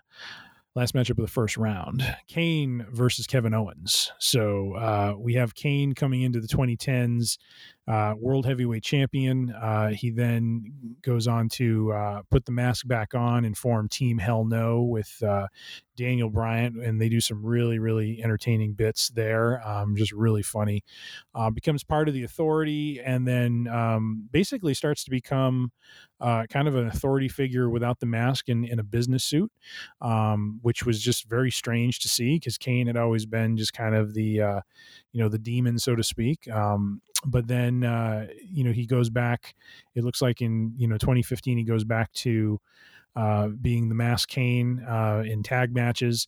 But really, you, you, know, from a career standpoint, his career is winding down at this point. So, mm-hmm. um, you know, and, and the character is kind of winding down as well. So he, he's just more of a, you know, consistent hand who can kind of jump in and, and be a part of different uh, feuds and be some star presence. But, but really, you know, his, his growth and his, his place in, in the world title picture is just, you know, kind of diminished at this point. So, so he basically, uh, he, you know, he makes it through the decade, but really just, you know, in, in, you know, tag teams and, and, and, you know, just participating in feuds. So, um, so there's Kane, and then Kevin Owens. Um, sorry, bring him up real quick. Uh, Kevin Owens, another product of the indie wrestling scene, uh, joins NXT in 20 if I can get to it, 2014.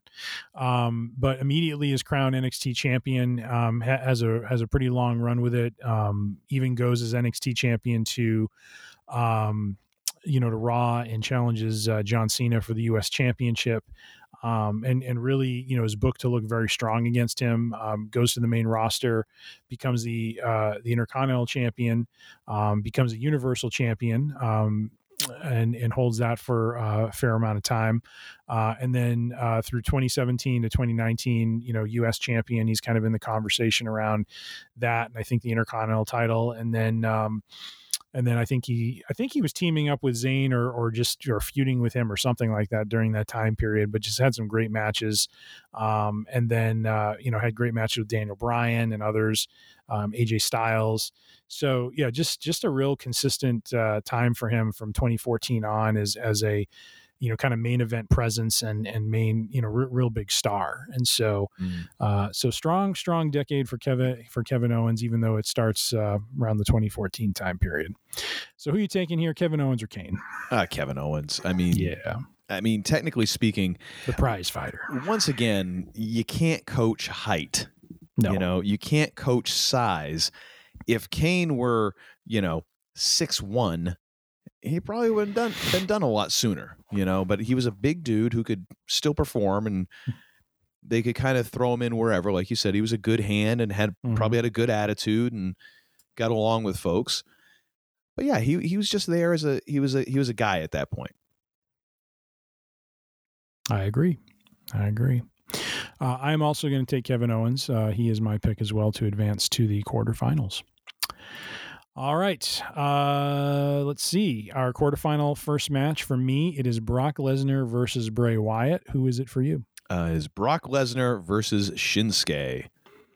All right. Well, for me, uh, as much as Bray is a creative mind and and had done some very cool things during the decade, uh, the the multiple world titles and universal championships and the you know breaking of the streak for the Undertaker and being in the main event pretty much every dang WrestleMania it seemed like I, I got to go with Brock Lesnar here. He he just had hands down the stronger decade.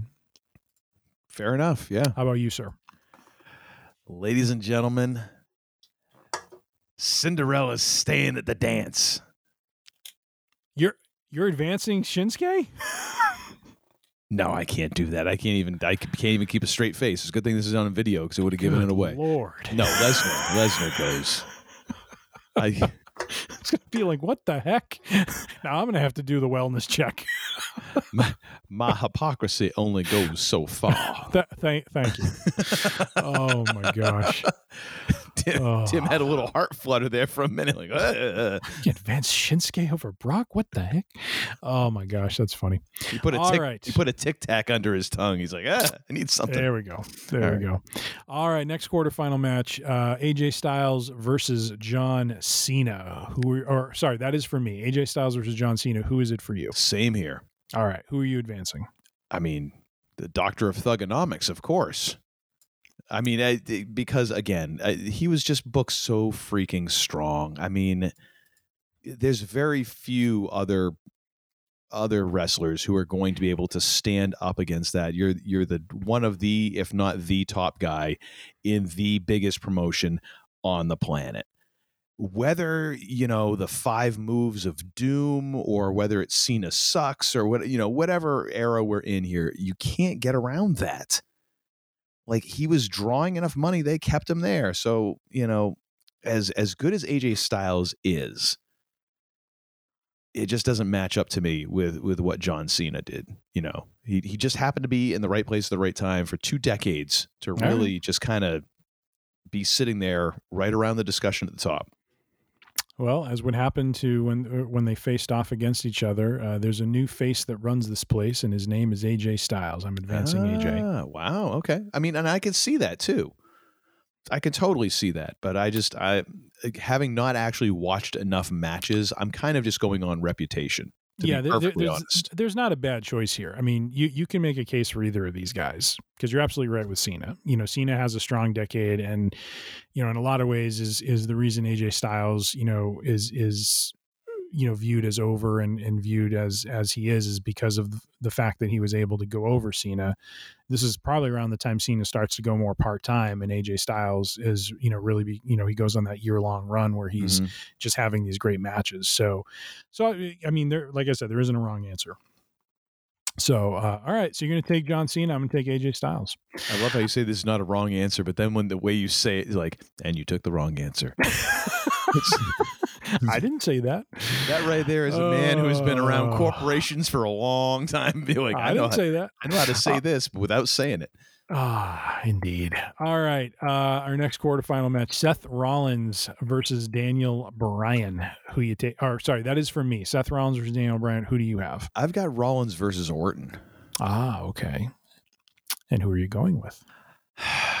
Again, having not seen this, I'm I'm I'm totally going on reputation, and I'm trying not to like add in my own uh, sort of you know thoughts about their their current status. Uh, I'm going with Seth Rollins. Ah, good man. Good man. Very See right there, you're like finally you got a right one. Well, not exactly, because I in my bracket I have Seth Rollins and Daniel Bryan, and I'm going to advance Daniel Bryan. So Wow. All right. that's what I'm going with. Sure, sure. Yeah. All right. Uh, so Uncle Todd advances Seth Rollins. I advance Daniel Bryan. And now in our final quarterfinal match, we have Kevin Owens versus. uh, Sorry, for me, I have Kevin Owens versus Mark Henry. Who do you have, sir? I have the Miz versus Kevin Owens. All right. And who are you advancing? Here's the problem. Like I I feel like this unfortunately, like I feel like this is pretty damn even. Yeah. Which it shouldn't be. Like in a just world, this should not even be close. But unfortunately, we're we're, in Vince's sick, twisted world here, and it Mhm. is close. Um, because unfortunately, whether you like it or not, the Miz was a main event star to begin the two, 2010s, and somehow managed to cling on like a like a hemorrhoid or something.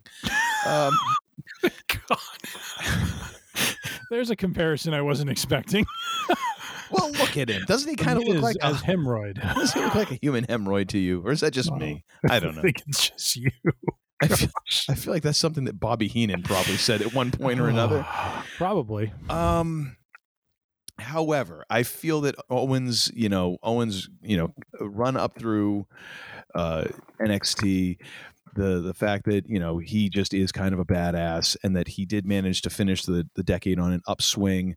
Mhm. I feel like I, I I'm I'm at least justified in in putting him over the Miz, so I'll go with Owens. All right, very good. I uh, also went with Kevin Owens over Mark Henry. Um, just felt, uh, you know, stacking the two of them together. I just feel like Owens had the stronger run, and uh, you know, really had, had a stronger run at kind of that main event level. So I'm going to advance him. All right, so we're down to the semifinals. Yes. And who do you have in your first bracket? Because I'm just looking at mine and I can't remember from one to the other. So. I've got the Beast versus uh, Big Match John.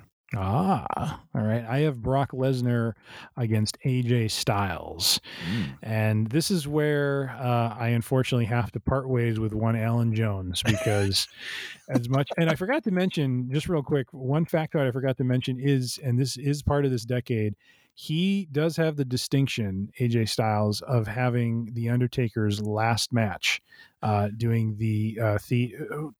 I forget what they call it. Was they The called theatrical? match. The, yeah, like the boneyard match, but it was one of those theatrical sort of style to. yeah, to it was the, it was the pandemic uh, WrestleMania. right, right. Yeah, no, that was and that was actually really well done. Even though there was definitely some cheesy moments in it, overall well done for what it was. absolutely, absolutely. So Especially the smack talk between the two of them. That I Oh, thought that was actually the best part of the match. You know? yes, yes, that that was uh, yeah that that- brought a, a very unique feel to it, and so, uh, but this is where I part ways with Allen Jones because it's very very difficult to uh, as great as a run as he had in the decade. uh, Lesnar once again, just the resume is hard to beat, and so Lesnar with the F five on AJ Styles advances to the finals. Yeah, and uh, in my case, as Paul Heyman has many times said, work or shoot, the result is the same. Uh, Brock Lesnar does what Brock Lesnar wants to do, Indeed. and in this case, Brock Lesnar wants to advance to the next round. So, I, All right. far be it from me to argue with uh, Mr. Lesnar. All right. And then in my uh, other semifinal bracket, I have Daniel Bryan against Kevin Owens. Mm-hmm. Uh, this was a tough one because their resumes are very, very similar. Um, and in, and you might even think I'd give Owens the nod because Bryan actually ends up having to be inactive for several years. But there, there's just something about the run that he had with the Yes movement and and just like everything that he did and how he connected with the audience. Um, taking nothing away from Owens, Owens is is you know a great superstar in his own right, but in this decade, um, Daniel Bryan is in the conversation an awful lot, and and I got to give him the nod on this one going to the finals. Uh, so I'm going to take Daniel Bryan. Who did you have? I had Seth Rollins, not quite Seth freaking Rollins, and Kevin Owens. Ah, okay. And what is your ruling on this semifinal match? it's kind of tough. Like uh, again, I feel Mhm. I feel like there's a pretty even match, uh, but I'm going with Rollins, Wow. All right. Very good. Very good. which sets You're up a rather interesting final if you think about it.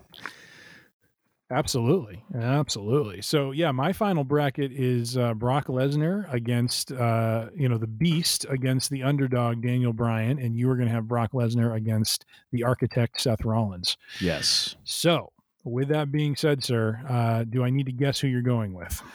Uh, you know, you love to sing his song, um, Oh, oh gosh. but I'm awful. unfortunately, that's not the song and a dance ain't going to do much for Brock because. Uh, Much like Rocky said, the reason he fights is because he can't sing or dance. Uh, Brock That's just right. don't feel like singing or dancing. He just wants to whoop somebody's ass, especially in this Mhm. decade. We didn't get the smiling, uh, jovial cowboy hat. Howdy, folk. Uh, Mhm. Brock Lesnar in this decade. Uh, we had Suplex City, and the only time he cracked a smile was right before he just like completely demolished R Truth when he Yes. declared for the Royal Rumble and then undeclared for the Royal Rumble yes. which is one of the funniest things. Like you're big, big, big man, and I'm gonna put you over the top rope, Paul Heyman, which was great. That was great. Uh, I'll, I'll make sure I link that too. I'm, I'm keeping track of some of these videos. Actually, you also need to link when um, Lesnar won the Money in the Bank, and I think it was in 2019. And there's that one. Um, oh my gosh, I, I forget. I forget the time of year. I it was on Raw, but there's this part. I think it was with Rollins. I think Rollins was champion at the time, and Brock doesn't realize that he has the entire has an entire year to cash this thing in. Mm-hmm. And there's this great moment where he's like, "I have a year." And he goes and he looks at Paul Heyman and he starts beating Paul Heyman in the head with the contract. You remember that? Like she's just like, "Why didn't you tell me, you boob?" You know, it's one of those moments. I don't remember that. And then Lesnar goes back to the mic and he's like, I got a whole year. I mean, he looked like a complete doofus the way he did it, but it was so well done. And and Heyman's rea- go back and watch it because Heyman's reaction is just priceless. He's like, he's like, Why didn't you tell me? I thought you I thought you knew. And Brock's like, I didn't know. You didn't know. And then he starts smacking him around with the contract. It was just absolutely just gold Heyman in that moment. It was so good, so well done. So Lesnar can be very entertaining when he wants to be. Well, yeah.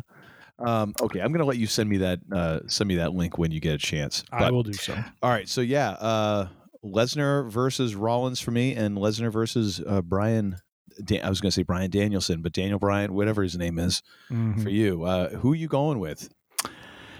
It was his decade, Brock Lesnar, hands down. Yeah, no, it's yeah, it's it is the It decade literally was his decade. I mean, he missed two years, but he made the the eight that he was there just in crazy impactful and was really the cornerstone of, of the of the company.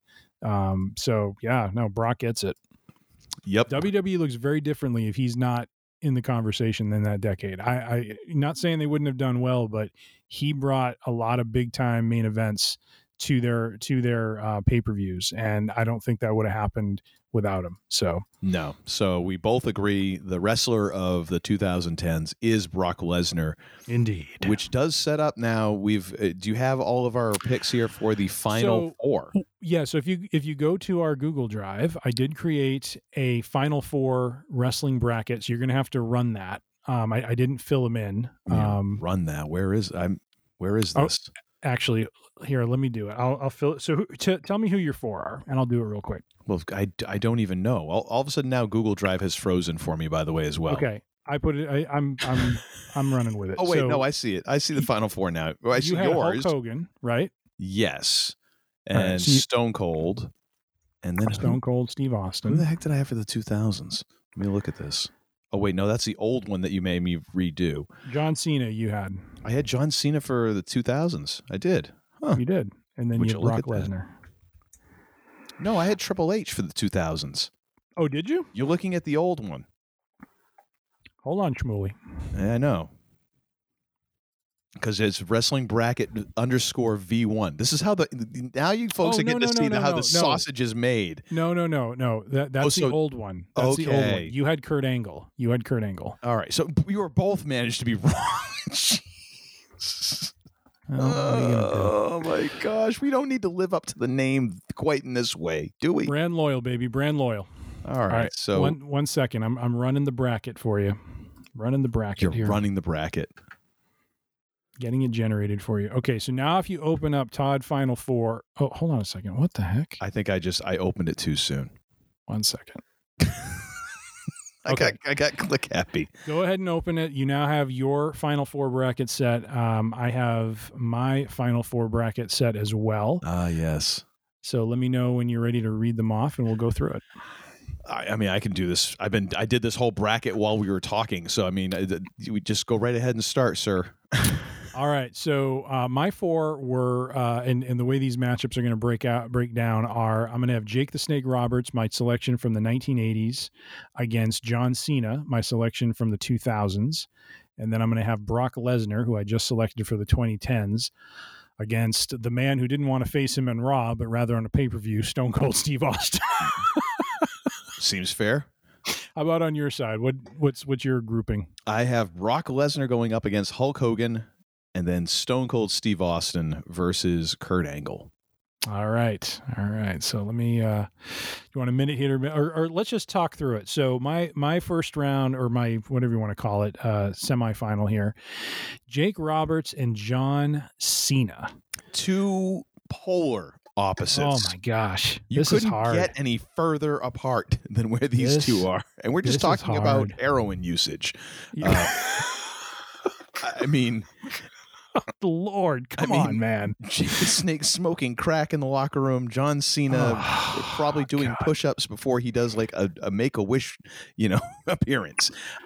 It pains me to do this, but um, you know, I picked Jake Roberts because he he was the villain of the 1980s, and he had one of the coolest finishers. But you know, John Cena, yeah, you know, the resume is is just that is just too you know too much to ignore. You know, you can't you can't reason it really uh, in any other way. It's got to be John Cena advancing. Uh, as much as I enjoy Jake Roberts' work.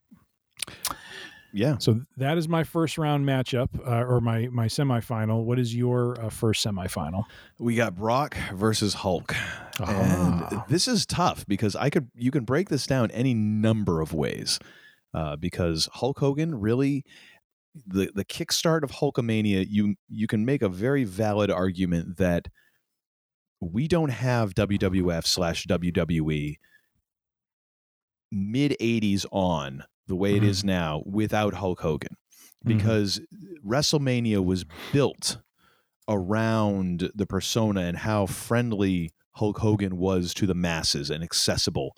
Um, and how they were able to kind of attach the the rock and wrestling thing to him and Mhm. and and and his feud with Andre and all that like if those if those things don't line up over those first 3 years of WrestleMania and then of course the, the previous couple years before that when they're kind of building through all that WWE I mean wrestling isn't what it is now where it went from these these regional things and and kind of this you know lowbrow entertainment to something that then people were talking about and and was very popular Mhm. um, just nationwide. Brock Lesnar, man, I mean, brought this like big fight, legitimate sort of badass athletic freakishness that really, especially in the 2010s, really helped propel WWE to this other place. Yep. Where Yep. you know it was nice that they were they were bringing in all these other guys, but if you don't have that one guy that you can just lean on, Mhm. sort of like they leaned on Hulk Hogan back in the 80s. Mhm. You need that like main structural tent pole to build around. Yep. And Brock was that in the 2010s. Mhm. So legitimate, like both are generational, once in a lifetime sort of talents who were there at the right time, the right place. You know, uh, men of their time, if you will, to to Mhm. to grab a, a line from the Big Lebowski that you probably didn't expect that to relate to wrestling, but um, and then after that, I've unfortunately now we're going we're down to t- like other tiebreakers here um, because now it goes down to well who can actually work, and in that case, Brock wins because I mean, God love him, Hulk Hogan, you know, Yeah. because now we're looking at the entirety of the career. Mhm. Hulk was who Hulk was. And could honestly be uh, could be just as bad for business as he could be good for it. Mhm. Um, and uh, you know, I'm going to go with Brock. All right. All right. Makes sense. All right, sir. Uh, so let's see. So you have Brock Lesnar in your finals. I have John Cena in my finals. So my my next semifinal match to close out my final four is now Brock Lesnar, Mm-hmm. and this is a tough one against Stone Cold Steve Austin. Mm. And this is a tough one because, you know, if, if you slice it in terms of impact to the business and, you know, just the the rocket ship that was, uh, you know, Austin 316, uh, you know, I, I I think Austin, you know, definitely comes out on top on, you know, just on that. But when you also look at the run that that he was on, and if you consider, um, and and and I, I guess we didn't really talk about this, but I guess for talking through this, are, are we considering the breadth of their work now across decades? Because Austin yeah. goes, You have I mean, to. you, you have to. Um, you know, you have Austin who, you know, really is is you know from '97 to about 2003, so about probably six years. Um, you know is is the man and and has the run. And uh but then of course has to has to you know kind of end his career probably earlier than he needed to um you know based on the injuries. Um so so based on just you know star power and impact you know austin head and shoulders above brock but then when you look at longevity Brock comes in in two, 2002, um, stays till about 04, 05, disappears, you know, goes and does UFC, you know, tries to, you know, uh, have a stint in the NFL, comes back in 2012 and becomes now the the man that that everyone has to you know conquer for the next eight to now 10 years um, and is always in that conversation.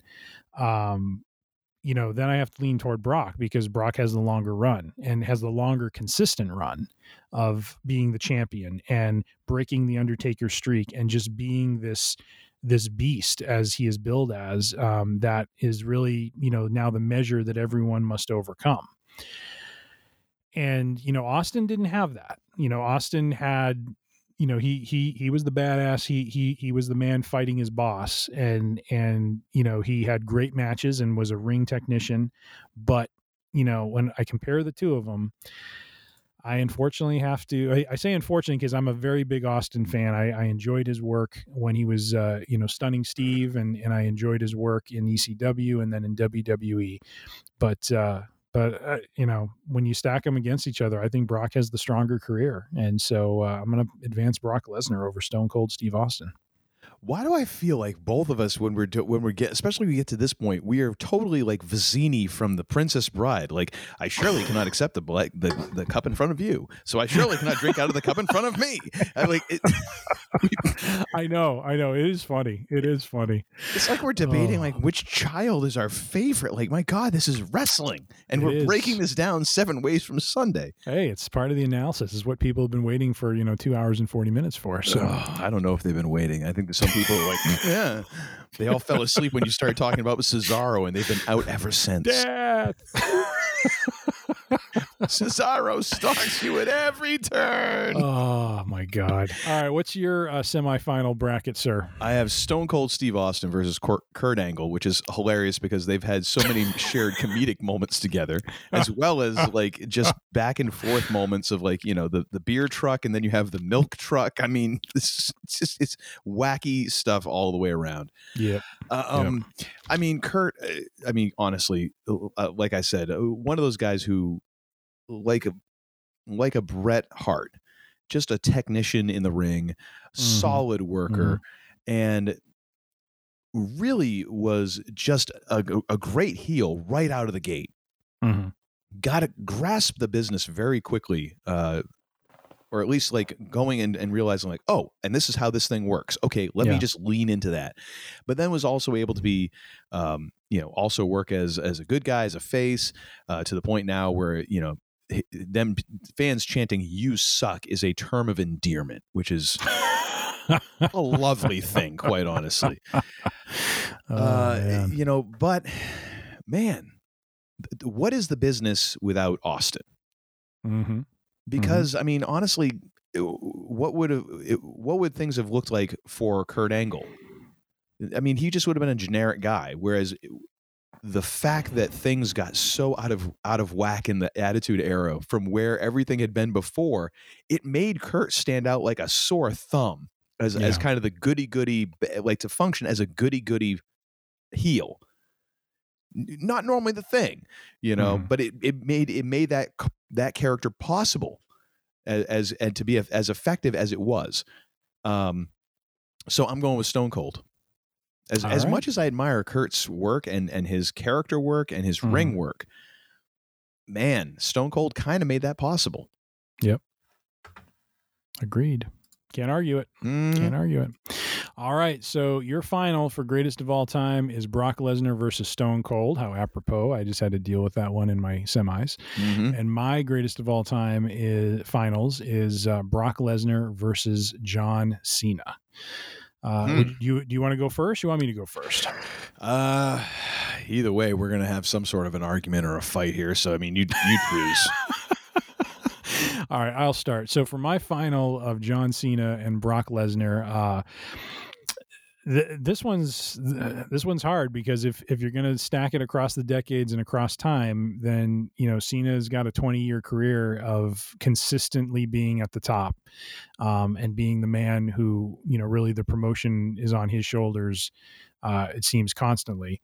Um, Lesnar has you know a decade um, as well. Uh, you know, even going into this decade, he's still active, um, and and is uh, you know basically uh, you know moving on to 11 years here since his return in 2012 of part time work, but of being the guy who is the draw for the main event. Uh, and you know, again, he has the distinction of being the one who ended the Undertaker's undefeated streak, which you know sounds silly, but it, at you know it it it is going to be something that's never going to be seen again. You know, mm-hmm. there there isn't going to be another wrestler who's going to have you know that kind of streak with that kind of meaning for a long time no. if they ever do it again.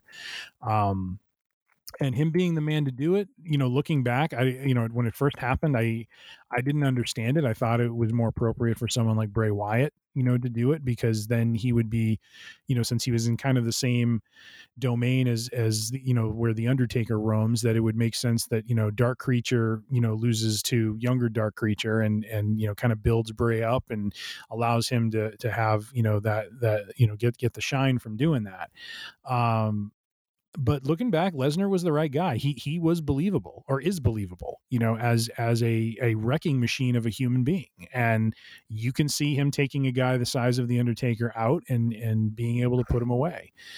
Um and so you know putting them both together it, it's so hard to you know as i'm sitting here trying to figure it out um why don't you come back to me? Why don't you make your argument and then we'll we'll, we'll, make, we'll make our pick. How, how about oh, we do that? Oh, you twerp! You weasel! you rocked me right to sleep like I was listening to a Cesaro promo. Okay, oh, just stop it. so Brock Lesnar versus Stone Cold, uh, and for all the reasons that that you've listed, uh, Brock Lesnar is, should be a very obvious choice here. He's a he's a freak of a human being. Um, and, and, if you don't believe me, just ask Paul Heyman, who will tell you just how much of a freak of a human being this guy is. And the fact that like he took time off to go to UFC only in like, even though you can't really count it as experience, and my air quotes are are going at that moment uh, for WWE or for wrestling. You can't help but acknowledge, like, well, it's not like he took a couple of years off and you know walked through South America or was like you know, collecting butterflies. He was now legitimately beating the hell out of people instead of like pseudo fake beating the hell out of people. It's still very impressive. Um, and and and having that long dominance and always being like the the measure of just how good you are if you're if they're going to put you over him mm-hmm. you know being mm-hmm. that yardstick that everybody has to measure up to yeah and ultimately, this comes down to it's like the Hendrix Clapton argument. Eric Clapton's greatness is not that he is the most revolutionary guitar player ever.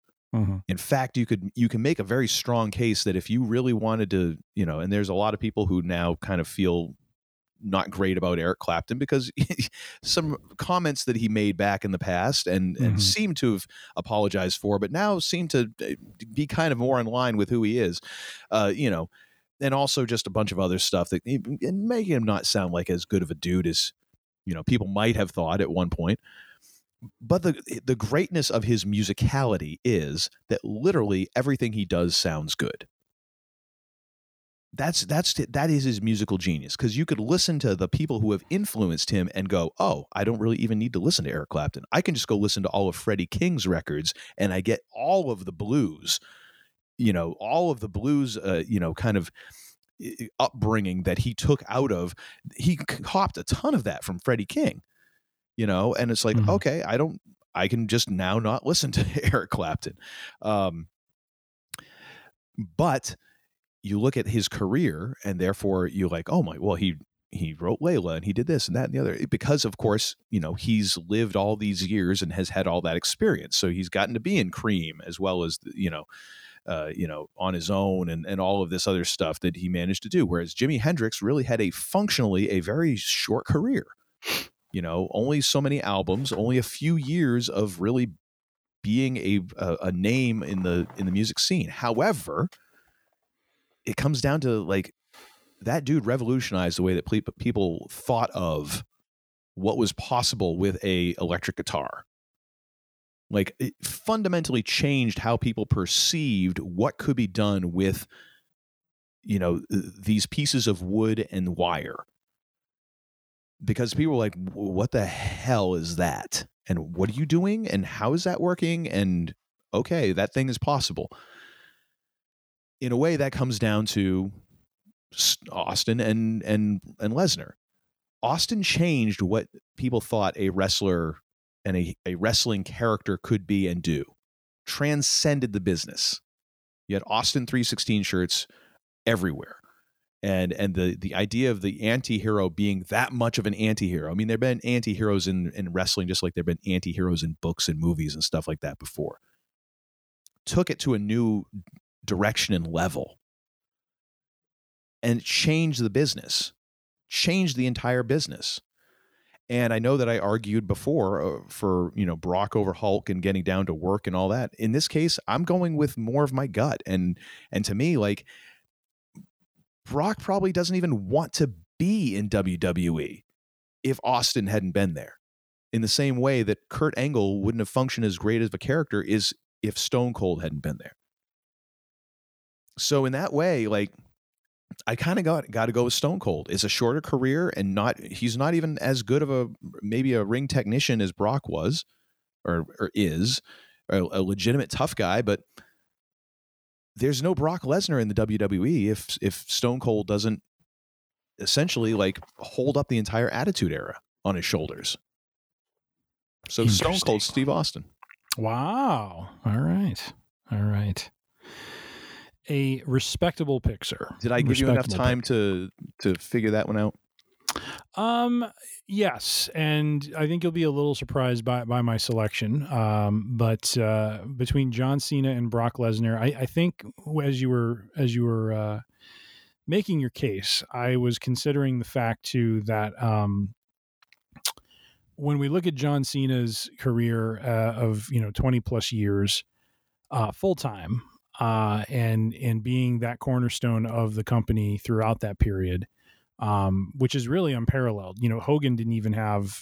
I mean, H- Hogan probably had what like. I mean, I guess Hogan went 20 years, but of him being the actual star, yeah, you know, 10 or 15 at most, maybe.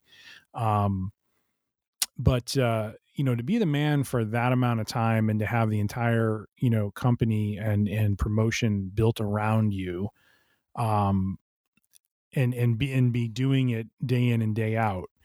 Um, I think I'm going to give the nod to John Cena on this one. Lesnar, oh. Lesnar is the beast. Lesnar has had a remarkable run this past, you know, thir- you know, 12, oh, sorry, 11 years, I think I said, um, and is dominant and is great. But Lesnar has also been, you know, and, and I hate to use this, but he's been part time and he's, he's you know, he's been brought in to draw money for the events and he does that very well. But Cena has been not only that man, he's been the workhorse. And uh, and so for that reason, and and you know, in the same way you argued, you know, you can't imagine Lesnar without Austin.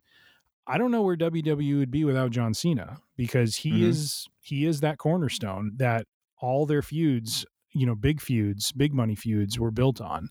And without him, I don't know how the company you know if the company is as successful as it could as it as it was. So um so it's a difficult one because i'm i'm in the bag for brock big time. I, I love the look. I love what he does but i gotta give props where it's due. And uh, you know, I, am not a full on Cena fan. I mean, I was, I was, uh, when my sons were watching with me, they were the Cena fans and I was the AJ Styles fan. And, you know, they, they were so bugged at me when Styles would keep beating, but, um, but it was that time for him to put the new guy over. And, uh, but John Cena, you know, ha- has, has my respect. And so I will, uh, for, for my finals pick, uh, select one John Cena. Wow, I would not have seen John Cena coming out the top of your bracket. I nope. I would have picked Jake the Snake Roberts. Yep, winning that before I would have picked uh, the Doctor of Thuganomics. But hey, yeah, I I can see it. I see where you're coming from, sir. All right, so John Cena for me and Stone Cold Steve Austin for you. I think uh, two two cornerstones of the business, and uh, uh, it, it it took us uh, eight hours and. Jeez. well, actually, no, more like twelve hours. I think these were like three-hour episodes, weren't they? I don't. I don't even want to think about it. I'm, Oh, I'm my not gosh. adding them. All up. right. But yeah. So now, folks, uh, you can send your thoughts and opinions on how much we've mucked this up. You send those to Tim at freerangeidiocy.com because I don't care.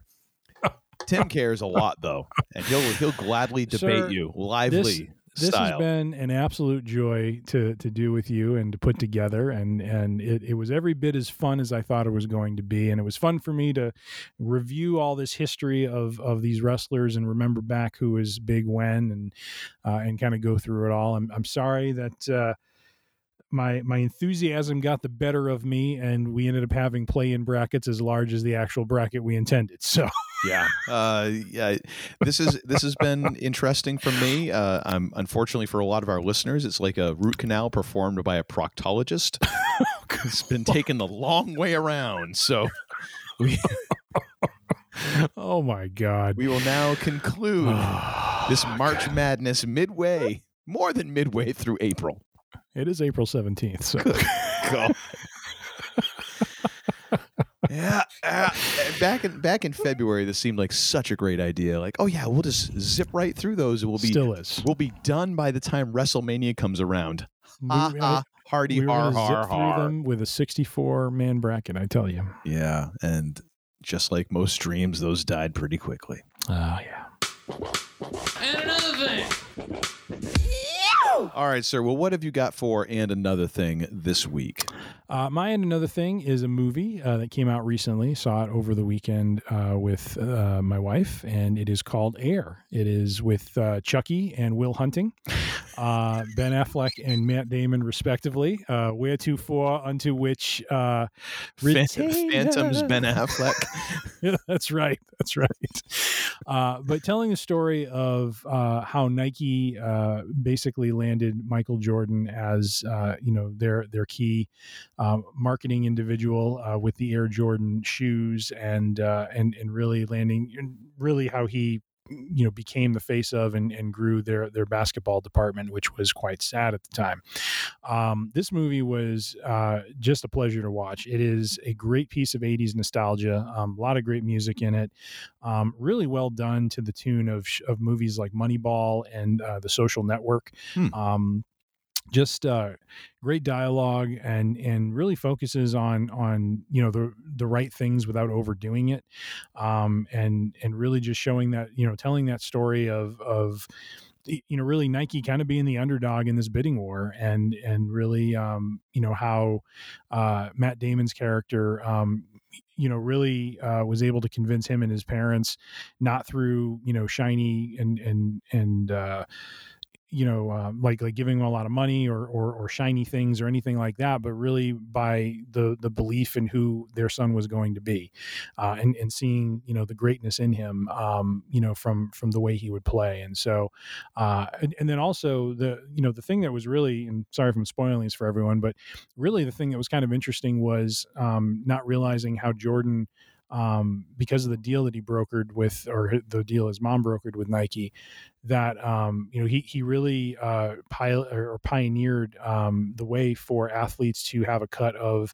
these sorts of deals, um, whereas before they wouldn't. So um, you know because his name was on the shoe and because he was the selling point of the shoe, he was you know they, they negotiated that he get a cut of the actual revenue, which was something that wasn't going on at the time. Um, you know the the the the companies would pay the players a, an amount, but they wouldn't pay them anything after that, you know, for Mhm. for whatever they sold. And so it, it was a very interesting um, story. And and you came to find out um, Matt Damon's character, his name is Sonny something, I forget it already, but but he also went on uh, over this last decade, um, helped uh, argue a case and win, I think, a case uh, for college students to um, be able to get paid for, Mhm. um, you know, the the the sponsorships that, that they get and and you know their name being on products and that sort of thing. So, so just a very interesting story, but told in a very effective way. And so I would highly encourage it if you haven't seen it uh, yet. Please go see Air. Uh, Chucky and Will Hunting will not uh, disappoint per usual. There to for unto which and uh, retainer. Oh my gosh. Retainer. Oh, you just love you some Good Will Hunting, and I you know do. what? I can't blame you for that. yes, suspect. as usual for me. Yeah. Well, for me, How about you, sir? Uh, I don't really have a, a, movie or a piece of music or a book per se. Uh, I've been I've been busy. Uh, I've been busy doing all the projects that I have not done over the past eight months since moving into my new house, and so there, theretofore, uh, I haven't seen or or done much that hasn't been on the show. so. Um, what I'm going to recommend though is uh, something I've, i was thinking about uh, as I was doing some of those projects this past uh, weekend. Is uh, I just want to encourage people to uh, to go out and do something you're not maybe you're not very good at, but you enjoy. Ah, nice. Um, because uh, for me, I I spent Saturday afternoon into the evening building a bunch of shelves for my basement, and it's yeah, it's not a big deal. I could have bought shelves, but I I kind of did a little bit of quick math and realized, huh, I can actually build bigger shelves that'll hold more stuff and be more in line with what I want as long as I just buy the materials and build it myself rather than buying, you know, like pre-made plastic or metal shelves or whatever and, and still having to put them together. Uh, so I've, I went and bought a whole bunch of lumber and some screws and, and got to, to cutting into working. And I remembered you know just how much I enjoy building stuff. I'm not really good at it. You know, you don't want me building the cabinets for your your uh, your bathroom or your kitchen. You don't want stuff that I'm building out in front of people, you know, as a showpiece for your home. I'll build stuff that'll stand up. It's not like it's going to collapse.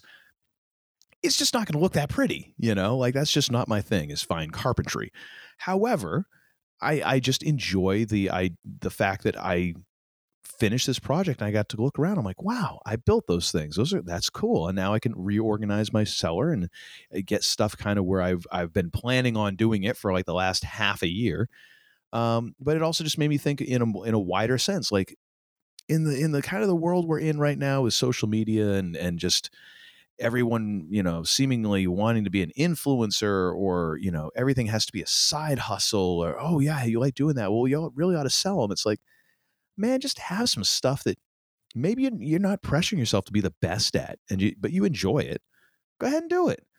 You know, it doesn't have go. to be a side hustle or you know, you don't have to be the best thing, eh, best at it in the world. Just whether it's you know playing sports or playing music or or building stuff or you know some sort of art. You know, like maybe you enjoy oil painting and you you don't ever think you're going to be in a museum. Well, that's fine. You know, just do it because you enjoy it and and just let it be the enjoyment of the thing i guess that's my my little bit of encouragement after like three and a half hours of me just being a snide jerk i want to try and redeem myself here pass along a little positivity. apology to cesaro if you apology in anyone. I would but i'd fall asleep midway through oh good just lord. thinking about the guy. Good lord. You're welcome. ROH world champion right now uh, that that's nice, and that and a, like five bucks will get you a latte at Starbucks. Oh my gosh! Actually, they might charge you more because it'll be like, "How do you spell your name?" Of course, they would have it with like a, it'd be like Cesaro with a K or something, you know. Anyways, but uh, ladies and gentlemen, we do so much thank you. Uh, we have come now to the end of our seven-hour excursion here through the final region and final four of our wildly misnamed. Uh, March Madness wrestler bracket. We thank you for listening. We thank you for tuning in. If you have not yet subscribed and become part of the Free Range Idiocy congregation, what the hell is wrong with you? All you got to do is you go to freerangeidiocy.com and you can download all of our episodes there, either individually or all together. You can also subscribe right through the Podbean app. If you're of the opinion that, you know what, you've got enough apps in your life, you know, just go find uh, the podcast purveyor of your choice and search for Free Range Idiocy. I'm sure you'll find us. We are on Pod. Uh, we're on Podbean. Just I just said that. We're on Apple Podcasts. We're on Google Podcasts. We're on uh, Samsung Podcasts. We are on Spotify. We're on Pandora.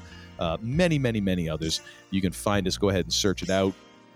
You can also find us on the social medias. If you you can also find us on the YouTubes. Uh, full episodes are available there. So if you just want to get your podcast fixed through the YouTubes, go right ahead and search for us. It's at Free Range Idiocy. We're also on Facebook and Instagram. Both of those are at Free Range Idiocy as well. As I mentioned earlier, if you have any questions, thoughts, if you have you have a, a bone to pick with how our brackets turned out, well, then the person you want to talk to is Tim at freerangeidiocy.com, and he will yes, respond to all of those concerns and thoughts and opinions uh, because I don't want anything to do with them. And he will get back to you heretofore forthwith PDQ. Ooh, a little bit of gas. Anyways, now I'm going to hand this over to the less idiotic of the two idiots who run this show. That would be the man they call Tim. But not before I ask the second most important question ever uttered by human lips. The first, of course, being what is hip.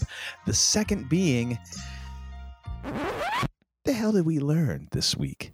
We learned the following, my friend. Mm-hmm. We have learned that the sci-fi gods are smiling upon us right now with, with strong outings from both Star Trek Picard and The Mandalorian. And Amen. we are strapped in and ready for what is going to be a finale week uh, that we will be talking at length about in the not too uh, distant future. Actually, we're not strapped in because in both of those shows, seatbelts don't exist. Fair enough. Fair enough. Remember when they remember what, which, which movie was it when Kirk had had his seat and the little the armrest like went over the thighs as like a token like safety feature.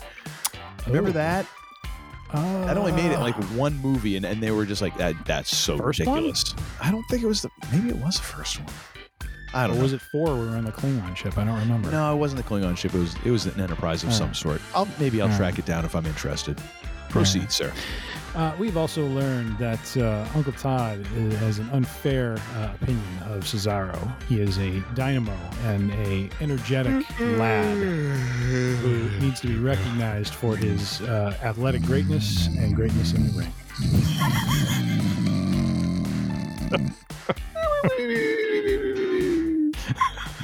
okay, Curly, wake up. Oh, my are we, we done? We done with the show? No, not quite. Oh, not quite. We've also learned suddenly sleepy Uh, there for some reason. that when we say March brackets, what we really mean are spring brackets because they, they, they go a little bit beyond March into into April. So we damn uh, near got to summer. we're halfway we're kinda there. Like the, kind of like the NBA finals, you know. well, Uh, true. And uh, we've also learned that uh, after going through this and evaluating four decades of wrestling, we have settled on uh, John Cena and Stone Cold Steve Austin as as the the immortals of uh, of the WWE wrestling uh, world.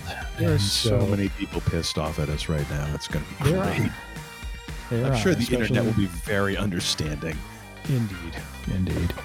Uh, with all that being said, as Uncle Todd has uh, mentioned already, and I will reinforce, we do thank you very much uh, for the listenership and for bearing with us on this 12 hour odyssey that we have gone on. We hope you have uh, returned your seat to its upright position and locked the tray table uh, as it is intended to be as we land this plane known as the Free Range Idiocy podcast. So, with that being said, uh, thank you again and be safe, be healthy, be kind, be good to one another. And, well, we probably racked up quite an electric bill leaving the lights on for 12 straight hours doing this whole thing. So, uh, if you would please hit the lights all the way out. It's like I picked the wrong week to quit drinking. I think you've had about enough. Well, I I think you're wrong, you increasingly attractive looking woman. You know, you're you're really pretty. Oh, stop. No, I'm I'm serious. You could you could be in magazines. You you could. You can and not just like jugs or or creamsicle. I beg your pardon, what did you say? Call me. She won't call.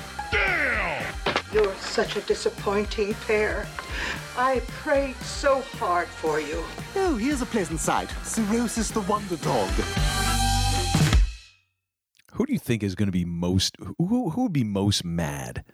What fan group would be most mad with our picks? Well, I'm thinking Uncle Corny probably doesn't like a couple of them. Oh God! Oh, oh I, I don't know if he would. Well, he would like Angle and, and Lesnar in mine. I don't think I don't know how much, and he would like Jake in yours. But he would probably also go, "What are you crazy? He didn't draw that much money." I mean, Cena was a solid worker. I don't see why he'd be upset with Cena. Ah, yeah. I could, I could, I could see that. I don't know. I, I you know, I'm sure there's a, a fair number of folks who probably didn't like my skimming of, of Wikipedia to go through all the accolades of each of these uh, wrestlers because there's probably some significant feuds and, and events that we just glossed over in the interest of time. I think, I think both of us should stay out of Philadelphia for the next couple of years. That's what I think. Well, that that is true. I mean, we we did completely punt on ECW, and uh, they were pretty significant in the 90s. So yeah, Yeah. there's there's probably some folks not thrilled with that. We'd wind up in a trunk somewhere if we stopped there. That was, yeah, let's just, Indeed. let's just avoid that. Yep. Let's just send Patrick out to Philly. You know what? Surprisingly, he'd probably make it out. Now get the hell out of here!